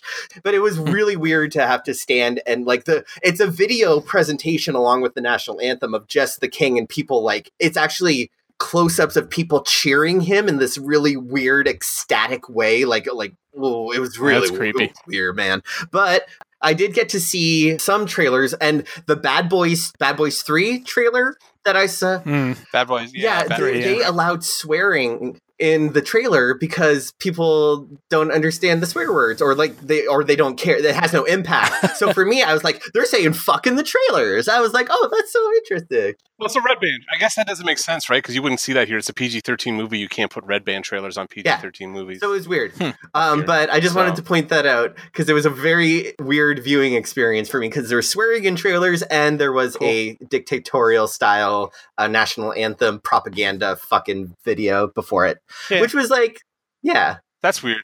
let's see. We were talking about Han, so it seems to make sense to go to Leia, who was one of the characters that I thought was treated as well as they possibly could have given the situation in the movie. I was happy with how they handled the archival footage of Carrie Fisher. It felt Mhm. respectful. They did a good job of making it sort of fit in, even though, you know, they had limited stuff to work with. Yeah. Her absence was definitely felt, though. Like, there were a lot of shots from behind, which were clearly body doubles and that sort of thing, but I think that they did as, as good a job as they could have. Yeah. It feels like that uh, her being trained by Rey side plot was probably going to be more developed at some Vice- point. vice also, versa? Before she, Her training. Oh, or Rey? yeah, sorry, yeah, her training Rey. Sorry, it was probably going to be more developed in this movie, and then kind of had to get shunted to the side because like Yeah. there's the quick scene where she's kind of training her and like Yeah. they're handing the lightsaber off and stuff, and I was like, okay, that's cool. I would have wished I, I would have known at some point in this trilogy that they had completed her Jedi training you've as opposed do. to you just kind learned it oh, here You learn it of. I mean, now we do. Which again, I mean, I had fucking speculated during Last Jedi where everybody was like, "G- "Fucking Leia can't force pull herself back onto the ship," and it's like, okay, except now we know that if you just fucking waited one more movie, you would have, you know, seen had confirmation basically on something you should have already assumed that in the thirty years between the fucking movies that Leia had been trained in the Force by Luke, and See, I don't think I had a problem with like her her having been trained. I just thought it was just goofy looking. Like it just looked dumb when they did it. Like it looked very Mary Poppins, and that was my problem with it more than anything. But mm, I'm trying to remember if I actually had a problem with that or not because I had so many problems with Last Jedi that like, do I remember I was them all? No, excited to see not. Leia force pull herself in the Last Jedi, and like I was like, yes, this this makes sense to me because like anything could have happened in that time period, and Yeah, then yeah. you know like seeing that training moment between Luke and Leia was pretty cool. It was actually that was probably my favorite part of the whole movie was seeing the two of them train together. Like that was the Yeah. moment where I was like, oh, this like this makes uh. sense. I don't know. We we've done so much like poo pooing on the original trilogy as this has gone on that it's nice to just see them, the two of them, Yeah. like they were back then, Yeah. doing Yeah. this stuff again. And like the, cool. the, those are moments that I'm okay with. The problem I think is that this trilogy is so beholden to episode 4, 5 and 6 that like it loses its i- own Mhm. identity a lot of the time and it was the Palpatine conceit that really was like okay, well he's got to be the main last bad guy and like did he really though? And cuz like it seemed that they were s- trying so hard to recapture that magic that they kind of forgot the magic that they had, I guess. Yeah, I'm still trying to figure out what the plan would have been at the end of like Last Jedi. Like, how do you do the third movie after the Last Jedi and make they it could have had it been Snoke story? if Rian Johnson, yeah, if Rian Johnson hadn't killed. Snoke. Yeah, that was yeah, yeah. See, like that's why I still I, I don't think that Rian Johnson's like completely unculpable Yeah. in how this turned out. You know what I mean? That's why I feel like this whole trilogy is just such like it's so messy because of the way this all turned out.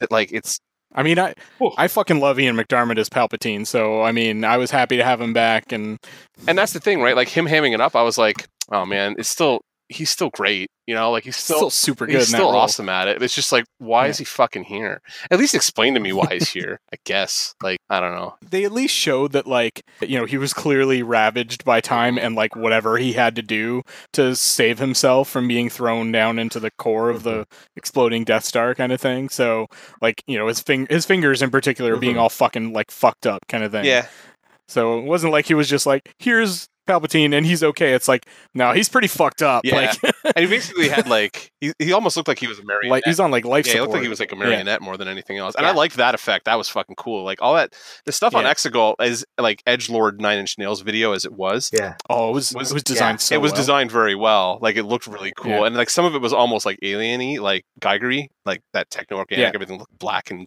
oozing and shit. And I was like, I'm into this. This looks cool. Can I see it without flashing fucking lights? I'm having a seizure.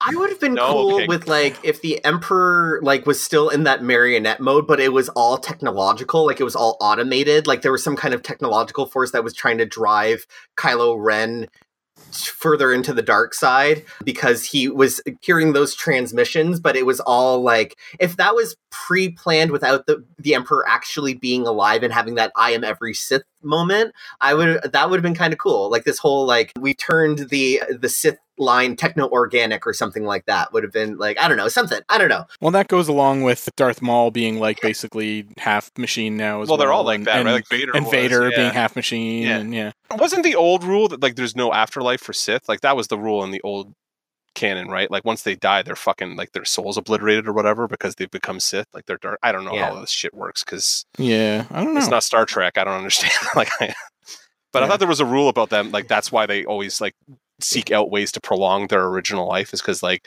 the Jedi can learn that. Scared of death. yeah, and, and yeah. the Jedi can learn that Force like ghost thing, and that's not something that you can do on the dark side or something like that. I don't know. I read like four extended trilogy books, and I think shit is cobbled together in my brain somehow. So But then there's also the whole uh, like Palpatine is the one that tells Anakin about Darth Plagueis, yeah, who's the one that can basically cheat death, which is essentially transcending and becoming a Force ghost kind of thing. So it's kind of nebulous whether Sith yeah, have an afterlife or not. I would say in the at least in the if you're just looking at the movies as canon. yeah. That's what I mean. It just seems Um, weird. All of it seems weird. That's my. There you go. Yeah. That's your review. Yeah. Going back to Leia, I, I was happy that they also Mhm. had her death be meaningful. Yeah. You know, that it helped to turn the tide of Rey's battle with Kylo Ren, that she was able to get into her son's, you know, soul or mind or whatever, spirit, and reach Ben again and bring him out enough that, you know, Rey could turn him back kind of thing. So that was was nice, nicely done. And holy shit, I got so teary when she died and R2 yeah was i was just i down was there upset making sad it was boobs. it was Yeah. sad because it's like yeah you really felt yeah. carrie fisher Yeah, it's like I had to do it all over again. Like we had to do this again. I had to lose the princess again. Yeah. Good, good. Thank you, Star Wars. I already hate this movie. And then and then you've got to feel it again when Poe, Finn, and Chewie, and oh my god, Chewie, that was the one. That's where it Uh, got me. Was Chewie starting to wail? Where I was like, all Yeah, right, I'm getting. i was mad Fuck i was i was real mad like yeah, as annoyed with this movie as I was Uh. throughout. When they did that scene and Chewie started like wailing, I was like, oh, you fuckers, you got me, you fuckers. I was upset. yeah. And e- even when Leia and Rey hug when Rey's going off, when Rey leaves, like that, that got me as well. And that one's in the trailer, so I knew that was that one was coming. Yeah. And then I had happy tears when I saw uh, Luke and Leia's Force ghosts together on uh, Tatooine at the end with uh, look, Yeah. looking over Rey kind Yeah. of thing. Those were nice. I like that Mark got to come back and do a little bit too. So that was kind of nice. Yeah. I still feel like the way they treated that character was interesting. So Oh, I was I love the way that they treated Luke in this. Like I love that he's he was a sassy force Yeah. ghost.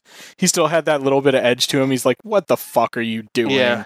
You fucking emo kid. Why did you just set this fucking like swing on fire or whatever. set this yeah, set, or set this uh, Oh, tie, TIE fighter fighter, on fire and yeah. Yeah, but then that sets us up for maybe one of my favorite moments in the whole movie, which was uh, Luke rising his X-wing up out of the water, and then Rey getting to take his X-wing, and then his X-wing signal showing up on the fucking display and everything. Like all that was like, oh, I, I got chills at that. I gotta say, that was a cool moment. Like again, this is one of the moments where it does good things when harkening back to the original trilogy because it adds something new to it. You know, it's like the, a kind of lineage thing where Rey passes something on. Whereas I felt like the conflict with Palpatine was like just Return of the Jedi again redux like but this was like okay we're taking something old and we're doing something new with it and having her like use luke's uh, x-wing signature to like uh, lay breadcrumbs for the resistance was a cool cool thing i really like that a lot and they like they build tech to Yeah. last in that fucking universe too. Apparently, like that thing was underwater for a long just time. hanging out underwater. So I was like, yeah, I don't. Is she going to be able to do a retrofit in time? I guess we just don't have to. They just build shit that fucking runs in that universe. So cool, good on them. Yeah. Because I was like, well, that's been underwater for a long time. has been running uh, like on like 30% effectiveness like the millennium Yeah, falcon for like god knows how long like just with Yeah, duct basically. tape and, Yeah. and a prayer baling i wire, guess boys. The oth- spitting baling wire. And the other sort of setting for me that really worked in terms of bringing us back to somewhere that we'd seen historically was it was really satisfying for me to come back full circle to that uh, to that second Death Star to the ruins on that other planet or moon or whatever it was in the Endor system. Like seeing its bones was really cool. And then we got a call back to Force Awakens where you get to see Rey jumping around in it like she was in that Star Destroyer on Jakku. Yeah. So you got like a couple of nice little callbacks there that again didn't seem like super gratuitous. It really felt like, yes, this makes sense to me mm-hmm. kind of thing. And I kind of felt like they should have done like the whole finale Yeah. should have been in those ruins of the Death Star. Like that should have been where all this stuff was happening, as opposed to having the MacGuffin like it's just out there in the unknown region where we're talking yeah. about well, random new planet. But I mean, it's Star Wars. We're gonna do random new planet anyway because that's just how these movies work. But it just I don't know. Yeah. I thought it would have been more like probably would have been more poetic to me if it had like he had created the base underwater, like under where the Death Star was created or something like that, and Yeah. hiding in plain sight the whole time, or but that's at least where Kylo and Rey Yeah. get their final showdown. Yeah. So which was probably the best lightsaber duel they've had in this trilogy. I loved Mm, it. It was definitely the most emotional, which again goes back to Return of the Jedi, or no, I guess more Empire Strikes Back, uh, where you've got like Luke and Vader on Bespin, Yeah. like Hmm. the you know the reveal and everything. But this, I don't know if it's my favorite sort of technically lightsaber battle from this trilogy, but it's definitely the most like emotionally driven kind of. Yeah, I just I remember watching the Last Jedi one, like the big one in the throne room, and watching the guy spin in the background the entire time, being like, "This is oh, we didn't take enough time with the stunt work." yeah. But here." again, you watched you watched videos that that highlighted that too. yeah, but I watched it like again, and then had to see that while I was watching it, right? So like it's part of my experience now, where I've noticed that. So it is a problem. See, I've gone back and watched that, and then I don't find like I, I've watched those guys, and I don't find it that distracting, like that off-putting. Like it's not that bad where they're really. I, I don't see them like really waiting it's, back there. it's the wide shots where it really gets you. It's where it gets me because yeah. you're kind of looking across and you're just seeing these guys spinning in the background. Like, why don't you just come and attack them as opposed to looking pretty? Like, it's just very strange. It's Star Wars. It's fine. I, it's not that big a deal. I'm just bitching the bitch at this Yeah. point, but like, you know, weird. Like, I enjoyed that. That was the best section of the movie for me, aside from like the the knife just happening to work where she was standing. That was weird, but like. Seeing the Death Star wreckage, that one did get me too. Yeah, it was like, oh, she just happened to be at the exact place where the knife. See, but that works? one in my head, I was immediately like, I guess the Force could put her there, but like, we're Yeah. really reaching at this point. You know what I mean? Like, the Force is real powerful in this universe all of a sudden. But like, just the visual of it was very cool to me. Just like seeing that like destroyed Death Star like in the water and Yeah, all that kind of stuff. Mhm. So, and her being like super reckless as she gets into the water and goes off on her own kind of thing. Like she's that Yeah. Jedi, like single minded. she's driven. Yeah. yeah. Speaking of going back to places uh, that we've been before, um, they don't actually call this out in the movie, but in some of, I think, in like some book that they've released since, like a Star Wars visual encyclopedia or something. Apparently, the planet that Kylo Ren finds the Sith Wayfinder on and like fucking massacres all those people was Mustafar, Oh, was it? which is where Vader's yeah, castle where, was. where Vader's Vader's castle was, and also where uh, Anakin was left for dead by Obi Wan. Interesting. Um, so yeah, Mhm. so I thought that was an interesting little nod as well. Um, which makes sense, right? Like that makes it makes sense that like Vader might have had one of those in his castle or somewhere on that planet, kind Yeah. of thing, hidden, stash. yeah, absolutely. so Yeah. He never, well, he never knew when he was going to have to fuck over Palpatine, right? Like, I'm sure that was in the Yeah. back of his fucking head the whole time too. Like, I might have to. Oh, yeah, well- someday, so that is canon. Like, is that Yeah. fucking Sith actively, you know, plan and plot against their masters? wasn't it part of the training Kind or something thing. like that? I should really read some of those old books remember. again because, like, actually, they're not canon, so why would I bother? But either way, there Yeah. was some weird Sith stuff that I remember reading back in the day. Yeah. Mhm. Um, let's see. Let's go on to the only character that from the original trilogy that w- we haven't seen until this point, Lando. What were your feelings Lando. on how Lando was used? I was glad he was there, Uh, and he looked like he was having fun. Yeah, But otherwise, yeah. all right. Yeah, it, it was fine. I mean, like he had like three kind of prominent, sce- well, three Things scenes to do. period, kind of- Yeah, and he was. uh, It was very like that thing that movies do these days, where it's like venerate this one character. Like it was like so in like the very loving framing of Lando Calrissian, and like, oh look who's here! It's like our good friend Lando. Remember him? And it was very friendly and whatever. And I'm I'm fine with that. I was like I wish that he had had a little bit more to do. Maybe What are you talking like, I about? don't He like brought all the fucking yeah, he gathered ships. the entire fucking rebellion because he, like, Yeah. Le- Leia was calling all those guys for a year and they ignored her. And like smooth pimp Lando, Because she was out on the fringes. Okay, sure. Well, we'll, we can go with that if that's your excuse for it.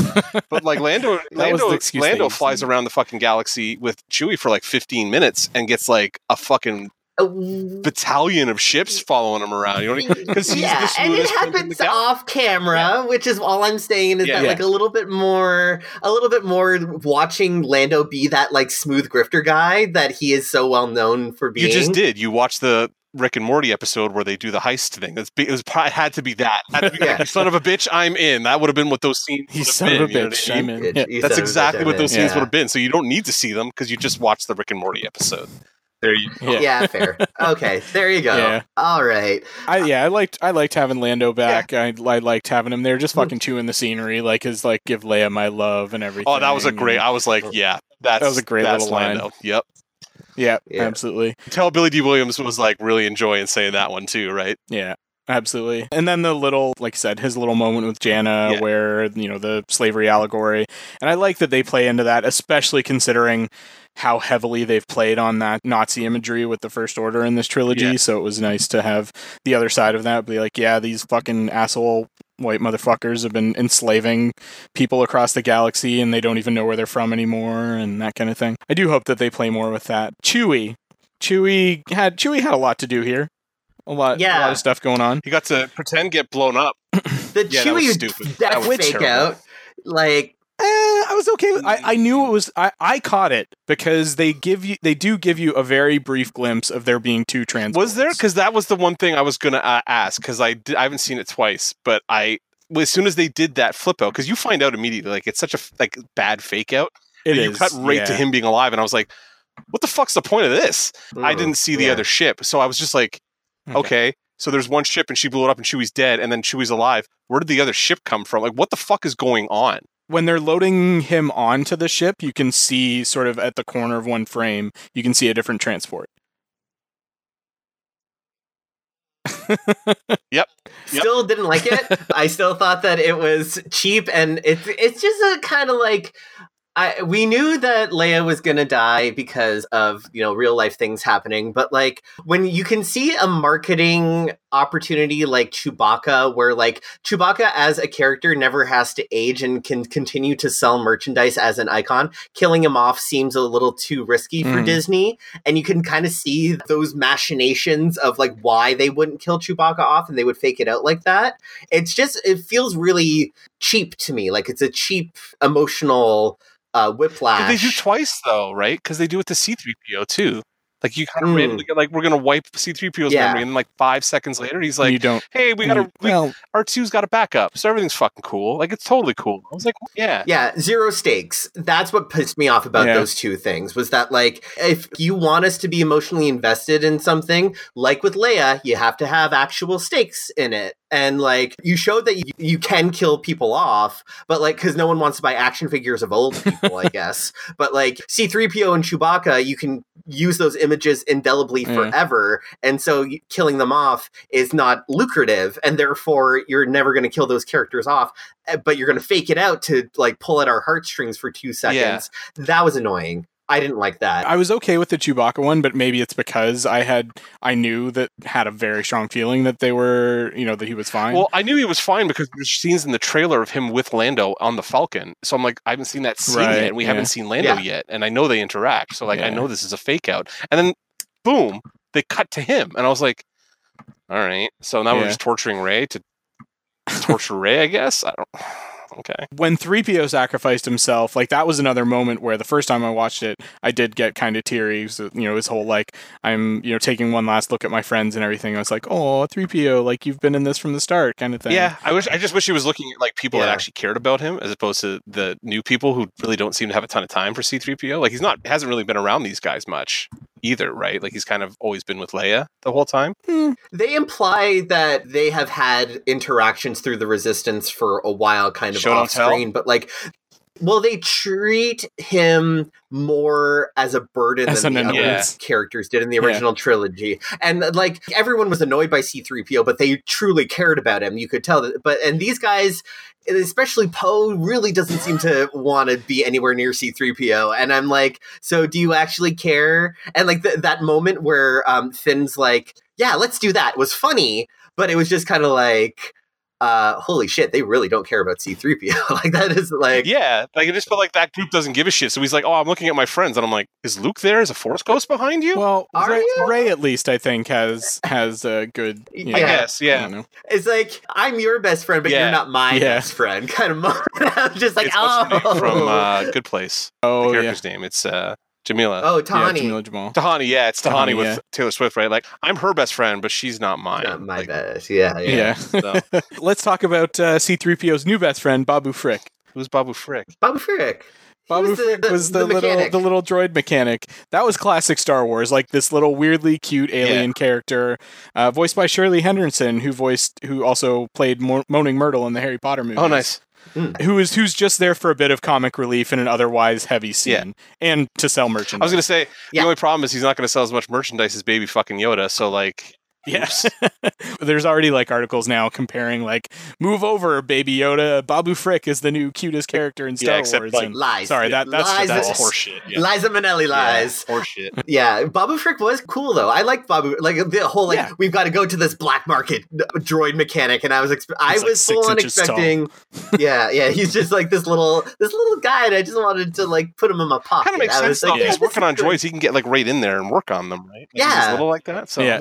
It totally like it dis- defied my expectations, uh, but then satisfied my expectations right, uh, like all in one Yeah. go. I was like, "Oh, that's so cool! I like Babu Frick." I'll give you guys that Yeah. one. Babu Frick's all right. There Yeah. you go. You get one Yeah. from me. Yeah. All Yeah. What about Hux? I was I Oh, loved what they did with disappointed. Hux, Oh. making him the spy. Really? Uh, that was it made it made so much sense in retrospect, right? Because Hux has been this bumbling, fucking like incompetent asshole for the last two movies, and now his constant ineptitude is reframed as him like basically trying to sabotage Ren. For the uh, my last- favorite part was just movies. basically his his entire motivation for the whole thing was just fuck Kylo Ren. Like I liked that. Yeah, I love that. Yeah. But like the way they just kind of like short guy shrifted him and he just like gets shot. I was like, well, all right, like we could have done something Yeah. with that, but we just killed him. And uh, what was it? Who was it? General Pryde with a Y. Yeah. Well, the other problem was like that that whole Yeah. bumbling thing was more of a Last Jedi thing. That feels like another fuck you to Rian Johnson. Like, well, you kind of made this character like not usable as a threat anymore, so we're just gonna fucking kill him because whatever. So He was pretty bumbling in Force Awakens too, though. Mm, he at least executes a couple plans that make him look good in Force Awakens. Whereas, like by the time The Last Star Jedi, Killer base. yeah, but like by the time Last Jedi Yeah. comes around, it's it's really clear that they're just like, yeah, this guy's a fucking idiot. So whatever. Yeah. I feel like he could have still been effective, like, because incompetent people can still do horrible things. I wanted it to be.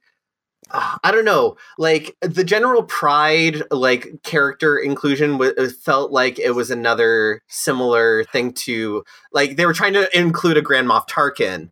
I was just gonna say, I, I when I was watching it, I thought, they, why didn't they just get the CG model of Grand Moff Tarkin and just fucking bring him back from the dead too? Because that's clearly what we're going for here. So like, just bring that one back. You know what I mean? Like, we're gonna bring the fucking Emperor back. So roll them all out. Let's do it. Yeah, that was my thing with General Pryde. It's like this is this is a Grand Moff Tarkin, and he's supposed to be like more sinister, and he's older and more evil than Hux. And Real like, Empire and all that kind of stuff. Like Right, real and- First Reich kind of guy. Uh, yeah, and I felt like they, they could have done something more with Hux to make. They could have not rehabilitated his character, but he still could have been evil, incompetent, and still do some pretty horrible shit, which would have made him his death more even better, in my opinion. Like him being the spy was fine, like, but it didn't culminate to enough for me to be like, oh, this was like. This is something I wanted to see, I guess. Again, it also would have been nice if they'd hinted at it a little bit. Like if there was at least like an inkling that he was the spy before, they're just like, "Oh, he's the spy," and then shoot him dead. And I was like, "Oh, okay. I guess he's the spy." Fuck Kylo Ren. Yeah. Yeah, I mean, I mean, it was it, like it could have been worse. Like I'm not like I, I didn't have enough invested in Hux overall. Yeah. Like Yeah. I, if they had played up the competition between Kylo Ren and Hux even more, then that would have been a more satisfying thing, I guess. But I get like overall, like Hux getting killed off like about halfway through Act Two or whatever. That was fine. Yeah. It was like whatever. Mhm. Going back to Chewie for a minute, I forgot to say I did get a bit teary when Maz gave Chewie uh, Leia's medal from New Hope. Aw. because since He didn't since get a medal! since he since he never got his medal at the end of New Hope, so that was a nice that was a really nice touch. Yeah, that was my fan service too far for that one for me. Uh, I was really? like, all right. Yeah, that, that one was was just like- definitely fan service that was more fan servicey than that, though. For me, that one just felt like I, I feel like we've dealt with this already somehow, or like we've just been joking about it in the fandom so long that like who cares anymore? We're still just we still have to pay this off nine movies later, so here we go. okay. But I just it just felt kind of tacked on and forced to me.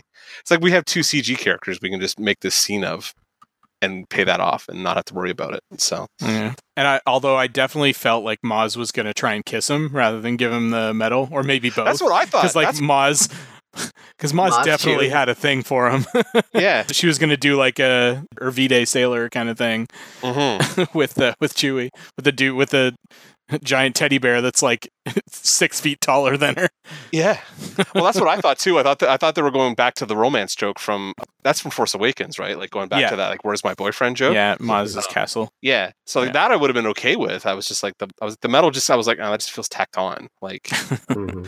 As a metal often is. yeah. Yeah. fair. well, they couldn't tack it on him originally because like that'd be his skin. He's Yeah. fur. He's It naked. had it had a his ribbon. cock and balls are just out there. You know what I mean? Like, yeah, they're just hanging loose. He's like hanging hanging loose. fucking, you could see He's it all. hanging ball constantly. Oh, yeah.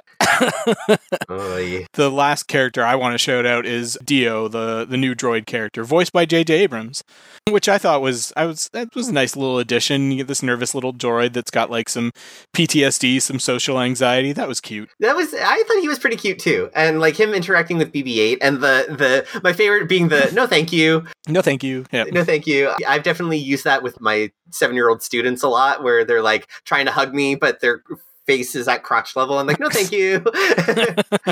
I, I teach b- body autonomy early, mostly because like I don't like being touched. But that's not true. But like, yeah. So the no you thank don't like you thing being was touched by fucking grimy seven year olds. sticky-handed children. Their hands are always sticky. I don't know why, but like, yeah, that was cute. And I thought that it was like, yeah, more droid merchandising, I guess. But like, it's oh yeah, cool that yeah. BB-8 There's has a already friend. remote control D-Os.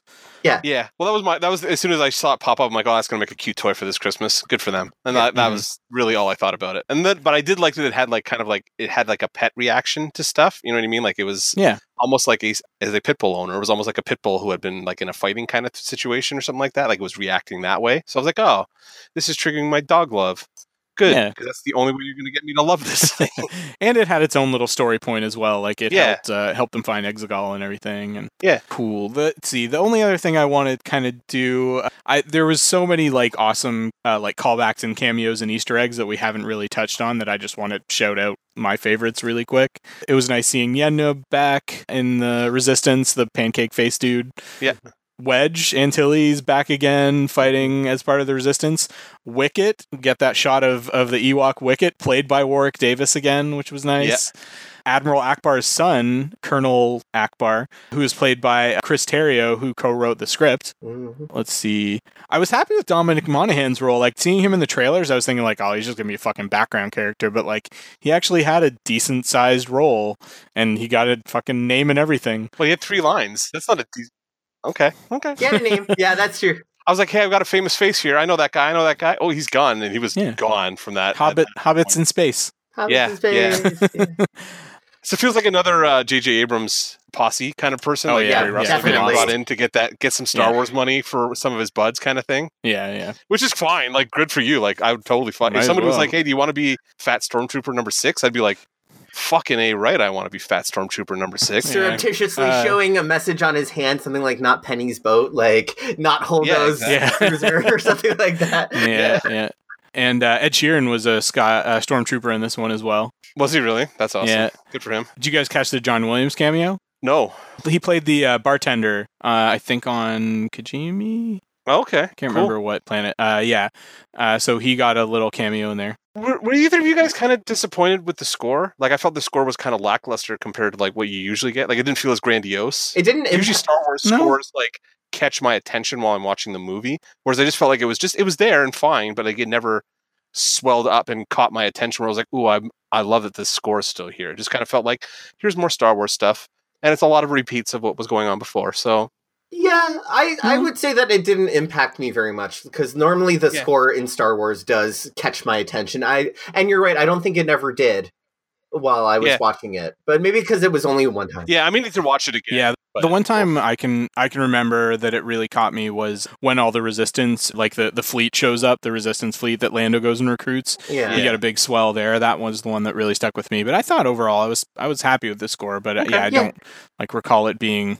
And, and there were other moments too, like where they use like callbacks to the Luke and Leia theme and stuff like that, like when Leia dies, when Han shows up, Yeah. that kind of thing. And See, like So- that kind of stuff I caught, but it never like it never really like. There's always points where like something new comes up in the score of these movies, like even in the prequel trilogy, which I will again reiterate how mm-hmm. much I fucking hate those mm-hmm. movies. But, like there's parts of the score of those movies where I'm like, oh man, that's actually really nice. Like that works really well for this. John Williams is fucking eighty seven. I'm willing to cut him a break on Yeah. this. Yeah, no, and like for his last one that he's doing. That's fair too. Like that, it, I know it's his last one. I'm glad he was there to do it because like it sounded like Star Wars. It just I never like really caught my attention as much as stuff that I've heard even in like Force Awakens and the Last Jedi, where I was like, because I remember the score of the the throne room battle in Last In Jedi. Last I was like, oh, this is really good. I like this bit of score because it was kind of tying together like all their themes and making it a little bit more bombastic and stuff. I was like, this is good, Yeah. but none of that happened in this movie, and I was like, ah, at the at the culmination of everything. Well, all right. I think that my subsequent viewing of Cats has shut down my musical memory out of safety and like for my, my bodily health. So I can't really remember musical cues. But yeah. Speaking of musicals, Lin Manuel Miranda had a, a little cameo as a resistance fighter. Again, like background, no lines or anything like that. Kevin Smith and Jeff Garlin both had cameos in this. Yeah. Kev played uh, basically just a resident of Kijimi. Yeah. Uh, you don't see his face or anything. He's basically just fucking bundled up, but like he was just like, I don't care. Just fucking put me Put in me in it. Star Wars. JJ did. yeah. I Well, that's the second time, right? Because he was a voice in uh, Yeah. Force Awakens, right? Like he was a stormtrooper voice in Force Awakens. So Yeah, but what what had happened was basically when Kev had his heart attack, JJ said to him, I don't know if this was on Twitter or something or personally, uh, said like, if you survive this, I'll put you in the Episode in episode nine. And so like Kev came back from it and like went to JJ and said like, uh, does that offer still stand? and Yeah. sure enough, it did. So they're friends, JJ and Kev. Like they've done lots of podcasts and movies. I think their daughters are tight. It's one of those things. Oh, Like okay. the, way, the way Johnny Yeah, Depp is uh, buddies with Kev because of Harley Quinn, and I can't remember his daughter's name right now, but either way.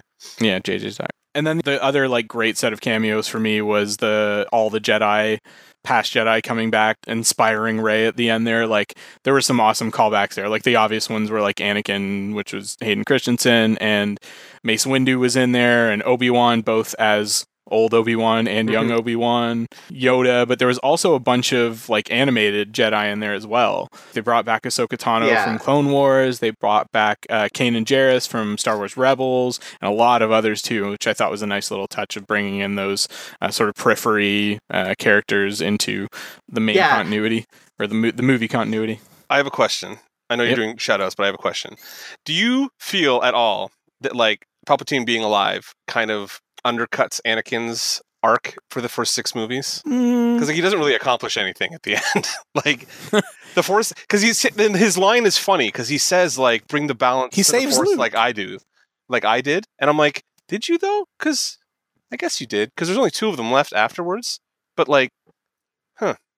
He killed himself to kill Palpatine, and Palpatine's still alive. So like, I, his major accomplishment was saving. yeah, I guess, uh, yeah, right. okay, and enough. you don't get any of this happening without Luke being saved, yeah, true. regardless of the fact that Palpatine survives. Mhm. Yeah, it just felt like So- kind of like undercuts six movies that we watched Uh, already. well, uh, yes, and like uh, I'm on both sides. Well, yes, but actually, I'm no. on both. I'm on both sides of the fence on that one because yeah, I can see that like ultimately Anakin's arc was to deliver Luke, and then Luke's arc is to like it's to, to deliver a legacy because the the Jedi legacy is really like caring about the next generation, whereas the Sith is about self preservation, and so like how Yeah. that makes sense. That tracks to me in the grander theme of Jedi versus Sith that it's always about passing on the legacy and making sure that they're they have the strength and knowledge to defeat the Sith in the future. So I'm fine with that. And that makes the callbacks to those Jedi stronger when we hear all those voices. Because if we're gonna have the like I'm every Sith thing, I was like, oh, so we get to have every Jedi too. That's cool. I was happy with that.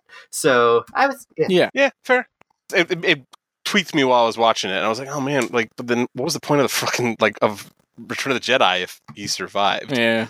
Like, it's still happening. Like, I know he saved his son, and now we get to do this new thing, but like, a lot of that story doesn't make a lot of sense to me either. Because like, how come nobody went after Ben after he leaves? Like, like Luke goes and pouts, and Han goes and becomes a smuggler again. Like, why is Leia not just like, "Well, you two fucking losers, go get my fucking son back that you drove away from me"? That was annoying. Like, that was like, ugh. Mm. like, Ugh. she- why does she have to do all the legwork? Literally sacrifice herself, like as super to bring him Yeah. back and- as super mom. When really it was like they should have been. Uncle Luke and fucking Daddy Han should have got their fucking shit together Leia- and got it, got that kid, Leia like, always has to clean ago. up the mess, okay? Except for like maybe Luke Yeah. cleaned up the uh, her mess a little bit in Return of the Jedi when she was Jabba's slave. But hey, who killed Jabba? It was her. Damn right she did. Yeah. She looked real good while she was doing it too. So there Leia always has always been self sufficient and cleans up her mess and always does it for the boys. That's why, like, you know, it makes sense that she had to fucking sacrifice herself to save fucking Ben. Ben. Yikes. yeah. Anyway. even her ship ends up like sticking around. Like I'm pretty sure that's Leia's fucking blockade runner Mhm. that there Yeah. that's uh, at the end there that goes off and fights in that final uh, battle, which is that's the first fucking shot of New Hope is that uh, Yeah. that blockade runner going across blockade the screen. runner, So that was a Yeah. that was a nice, really nice little uh, callback as well. So See, I like that when you get to see those old ships like the the X-wing popping up. Like Luke's X-wing obviously was the biggest Yeah. one, but like seeing some of like the blockade runner or uh, some even like Dash Rendar's ship from fucking Shadows of the Empire, I caught flipping through the screen at one point, and I was like, man, I never thought I'd see one Yeah. of those weird like B cannon fucking ships that like I vaguely remember from some art book that my dad bought me for three dollars at the library, Yeah. like secondhand kind of thing that I flipped through for ten minutes and was like, it's not Star Right. Trek, so cool, but you know, I'm not committing this to Yeah. memory. That is excellent symbolism for the whole thing because it's Leia's stability, leadership, bravery, and sacrifice that really culminates in the whole thing coming together for episodes four through nine, basically. And it's really she it's really her as the linchpin for the whole series, which Oh, yeah. tracks for me because she's the best. And yeah. Carrie Fisher's fucking Yeah. awesome, and it should be that way. I guess at the end of the day, if we're gonna do if we're gonna do this trilogy this way, I'm fine with Leia being the hero at the end because obviously she was. So there Yeah. you go. yeah, But definitely. And then her like basically being the one to invite Rey into the Skywalker family at the end. That was Yeah. Yeah. Yeah. I love that. That that ending for me, that that like truly full circle, like ending on Tatooine, the Lar- on the Lars's Moisture farm where it all started, with you know looking off into that dual sunset with Luke and Leia's Force Ghost, like that was that was super appropriate for me as an Yeah. ending. I was cool because it was like it tied the whole thing back to the beginning, but at the same time, Anakin and Luke both hated that fucking place. like they both hated Tatooine. Yeah, but it's still their origin, regardless if they hated it or not. Yeah, that's true, but it just still felt like. Man, they fucking hated that place. Like, why would you bury their shit there? Yeah. Mm. Like, find a Jedi world and bury it there, where because they like being Jedi. Like that Should, should you throw it on Mustafar where you know Anakin got like basically cut in half or whatever? Yeah. no, but like maybe bury them on Endor, where like they both you know, Uh, that's kind of the end of their lark, I Yeah. guess, Yeah. or whatever. I don't Well, know. It doesn't really uh, matter. I just felt it was cool, but I was just like, like they both, because the sand line is infamous, right? Like he hated that fucking planet. So I was like, it's weird to bury his lightsaber there, Yeah. but all right, cool. I had a, a personal geek out moment there too when Rey powers up her own lightsaber that she's built, which I thought was also a nice nod because like that's one of the final trials of a Jedi is making Yeah. her own lightsaber, and then it has a yellow blade because I've got a yellow kyber crystal for my uh, blade that I got at Galaxy's Edge. That's so cool. I, now now I, I got to like, and then I got to go to that party that evening with my yellow lightsaber and be like, look, bitches, look who's the only one here with the fucking yellow lightsaber. Now, my question is: Have we seen a yellow lightsaber on screen before? I don't think so, even in animated. Don't recall. Yeah, because that's what I was. I was more curious, but I know we haven't seen one in a movie because I've seen all the movies for some reason. But like the the TV series, I haven't seen a ton of, and I know there's a lot more Jedi stuff in there. And I don't even remember a yellow one in Kotor, but it has been like a decade since I played that. so Yeah.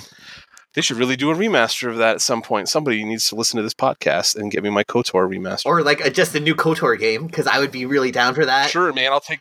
Yeah, I take a new Kotor game. I really like. I, I got to get back to uh, Fallen Order. That game was a lot of fun. Hmm. So Yeah, when I, I don't. get back to my Xbox. Well, maybe there are. I'm looking through some stuff right now. There might be some stuff in one of the animated series, but I can't recall exactly. Fair It, it doesn't jump into my head, anyways. This is definitely the first time we've seen it on uh, Oh yeah, definitely uh, live action. on live action. As Yeah, Oh, so- there we go. Visas Marr. Uh, Someone in the Old Republic from the Old Republic has a yellow lightsaber like a long time ago. Uh, it's, it, it probably KOTOR 2 or something Yeah, yeah, ridiculous yeah. like that that I didn't Mm. really get through. all the way through. Yeah. So yeah, Okay. okay, fair enough. Nice. Yeah. So, I did you guys have anything else you wanted to add? Any call outs? Any other gripes? Mark, did you get them all out? Um, I think so. I'm pretty sure I did because like we talked about basically everything. I was just like just disappointed overall. Like that was my big takeaway. I was just like, oh man, I really wish they'd stuck this landing better. I guess because in a year where like some people have had real trouble sticking finales and other people have really fucking knocked finales out of the park, this one was disappointing to me. I think, especially when like two days later, or like I guess a week later, Mandalorian just like finale and was awesome. So Don't tell me, but yes, I'm excited. Yes, we'll talk about it Yeah. soon. Yeah, yeah. Well, well, that's gonna have to be next week. I Yeah. boys. we don't have anything else to talk about, so we're gonna do that next week. All right. All right. Well, let's just go around do final thought, thoughts and like a score out of ten. Then um, let's just get Mark's out of the way. Uh, I'm gonna give this a five because it's at Oh. best mediocre. At best, mediocre, and is kind of, to be honest, is kind of a mess, as I feel like this entire trilogy is. And it saddens me to say that because I like a lot of the actors and the talent involved in making these things, and they do look really good, but they just don't hold together as a cohesive story, and are also kind of disrespectful to the stuff that came before it in some ways, and it just, ugh, as an overall thing, I was like, no, no, just do Rogue One. Can I just have another Rogue One, please? Even Solo was less offensive to me than this was, and I, I mean, I liked Solo, but like, this was a rough sit for me. In like a trilogy of kind of like, I mean, I liked Force Awakens. I, I don't. I, were we doing this when that came out? Like, I feel like that's uh, that, no, that was 2015. That was uh, before we started the podcast. Yeah, so we never did a real review podcast. of Force Awakens, which I liked at the time. I remember specifically being like, "Oh, I was really happy with that." And then as time has gone on, I'm like, I think maybe that was a little safe, and they should have done something a little bit more different with Star Wars to relaunch it. Because I think harkening back to the original trilogy so tightly was really to the detriment of this, and then not having a plan that made sure that that original plan, like of harkening back to those OT movies, tied together properly, just completely kiboshed this whole fucking thing for me. So this movie's a rough sit for me. Yeah, All right. five out of ten. Sorry, Jeez. Paul, you fucking Palpatine. Like, how's Palpatine back? Right, It makes no right. fucking sense. I'm sorry. So I um, have similar gripes to Mark in terms of this trilogy and this movie in particular being too beholden to the original series and uh, the original trilogy. That being said, though, I thought that this movie, as it was, if you look at it as a movie in and of itself, was a fun ride. I really enjoyed myself in terms of the performances, the way the movie looked and sounded was wonderful. Daisy Ridley really sold it for me. Like everyone was bringing their best to what was maybe a weaker story. So let me, I would say that it would be more of a 7.58. Give it, give it maybe an eight. Okay. I'm going to say eight because I had a lot of fun. And I was watching it with someone who had never even seen episode seven and eight. Like Jihoon was very kind Oh, wow. to sit through this. And he's like, this was a fun movie. Like, I really liked the performances in it. And I'm like, you know what? I was disappointed in like as it was part of the trilogy. And I like if I had to rate this trilogy, I would give it a very different score. But this film, I think, like standalone was pretty solid. So eight, eight mm, okay, eight. I'll give it an eight. All right. I was pretty happy with it overall. The the gripes that I did have with it did not detract massively uh, from the movie, so I am gonna give it a nine out of ten. I was generally happy with sort of the way that it brought everything full circle, that it closed out at least the the most the major story points uh, for the most part. I felt were closed out pretty well. You know, in terms of it being a cap on the end of the Skywalker saga, uh, I was I was uh, pleased with that. So yeah, nine out of ten for me.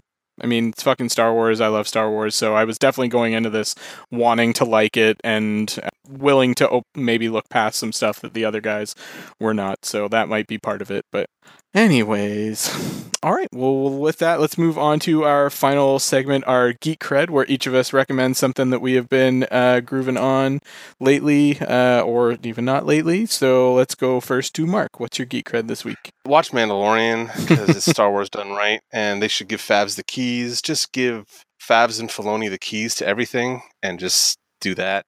Also, uh, new season of Letterkenny is hilarious, so go watch those two things. That's kind of what I was have been doing while I've been down in St. Catharines, hibernating between the end of like Christmas and New Year, I guess. This weird So- nebulous time. Yeah, we're like I, I'm not getting any business calls back right now, so I'm just like I'll just hang out, I guess, and like pet the dog I get. I don't know. So cool. Uh, but yeah, so this season of Letterkenny was excellent if you're a fan, and I we're probably talking about Mandalorian next weekend. It's going to be like Star Wars New Year kind of Mhm. thing. So yeah, watch that because fuck, it's so good. It's so good. It is. It is very good. Cool. Uh, Paul, how about you? My geek cred for this week is kind of The Witcher. I mean, like, I don't know. It's the only.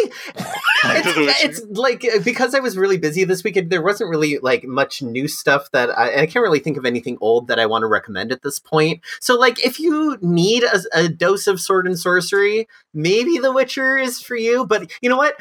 Play the video games instead, because honestly, like, I honestly have put time into The Witcher Three, and it's a very good game. So maybe try that out instead, or maybe read the books because the book, the TV series is based on the books, and probably has less timeline fuckery that will annoy you at the end of the season. So, like that being said, you know, like it's a good. I think The Witcher is a good franchise. I'm just gonna like, I, I'm gonna put it out there into the universe that maybe you should try it if you like high fantasy. And that's that's Okay. my not resounding recommendation for this week. Your your measured Very recommendation for. The Witcher. Yeah.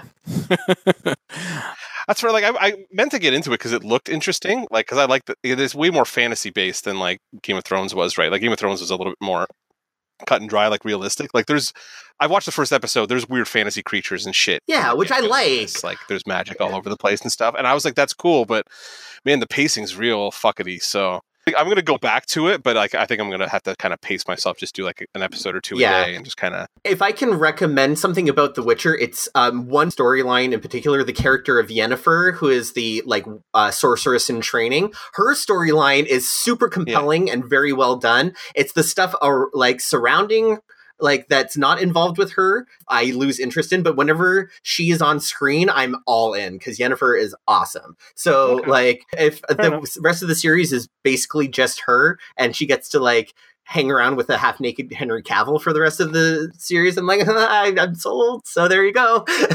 So my geek cred this week is also Disney Plus, but it is actual Disney. So I watched and really enjoyed all the way through uh, the Imagineering story on Disney Plus, which is all about. So if you're even a little bit of like a Disney Parks fan, like I am, it's all about the creation of all of those parks and the sort of all of the rules and and what are the fucking like the the spirit and what's the fucking word that I'm looking for? like the what are you talking about? Like the guidelines of how they create. Yeah, yeah, guidelines, but but also sort of their their philosophies on creating Okay, yeah. stuff and that kind of thing. So it goes all the way through, and you has like interviews from Michael Eisner and Bob Iger, and I mean they have like archival footage in there from Walt Disney and from some of the original Imagineers or that before they were even called Imagineers that made like Disneyland. So and it and Yeah. it follows it sort of chronologically. It's all narrated by Angela Bassett. Cool. And so it starts out like the first episode is like Disneyland, and then they go on to like Dis- like the Florida project, which ended up being Disney World, and then they go on to the international Disney parks and everything. And so um, they go very much warts and all, like they go uh, you know into detail on like yeah, Euro Disney was not well received when it first came in. There was all this backlash, cultural backlash, and shit like that. And then how they like cheaped out originally on Hong Kong Disneyland and how it didn't do very well when it first opened and how they kind of course corrected and all that. So it's a really cool look at how these crazy immersive theme parks have been made. And it goes right up until Galaxy's Edge, uh, the Star Wars land as well, to kind of tie it back to our topic this week. So really cool show on Disney Plus. It's like six six or seven episodes, something like that, and each one is around like forty-five minutes to an hour long. So, Cool. yeah, so Imagineering story on Disney Cool. Plus. Uh, all right, so with that, let us finish up our episode. Uh, thank you for listening. This has been our 179th episode. If you liked what you heard, you had your own thoughts on Rise of Skywalker or on anything that we discussed this evening, please feel free to reach out to us on Facebook at facebook.com slash dance robot dance podcast. You can get at us on Twitter at Deardor underscore podcast. You can send us an email at dancerobotdancepodcast at gmail.com. And if you're not already, you can subscribe to our podcast on Google Podcasts, Apple Podcasts, on Stitcher, and on Spotify. So with that, we will say thank you very much for listening. Say goodnight, Mark. Have a good one, guys. Go watch Mandalorian. say goodnight, Paul. May the force be with you always. Indeed. And also with you, Paul, as we are all raised Christian boys. yeah. so have a good night. Go watch a Star War, folks. Talk to you next time.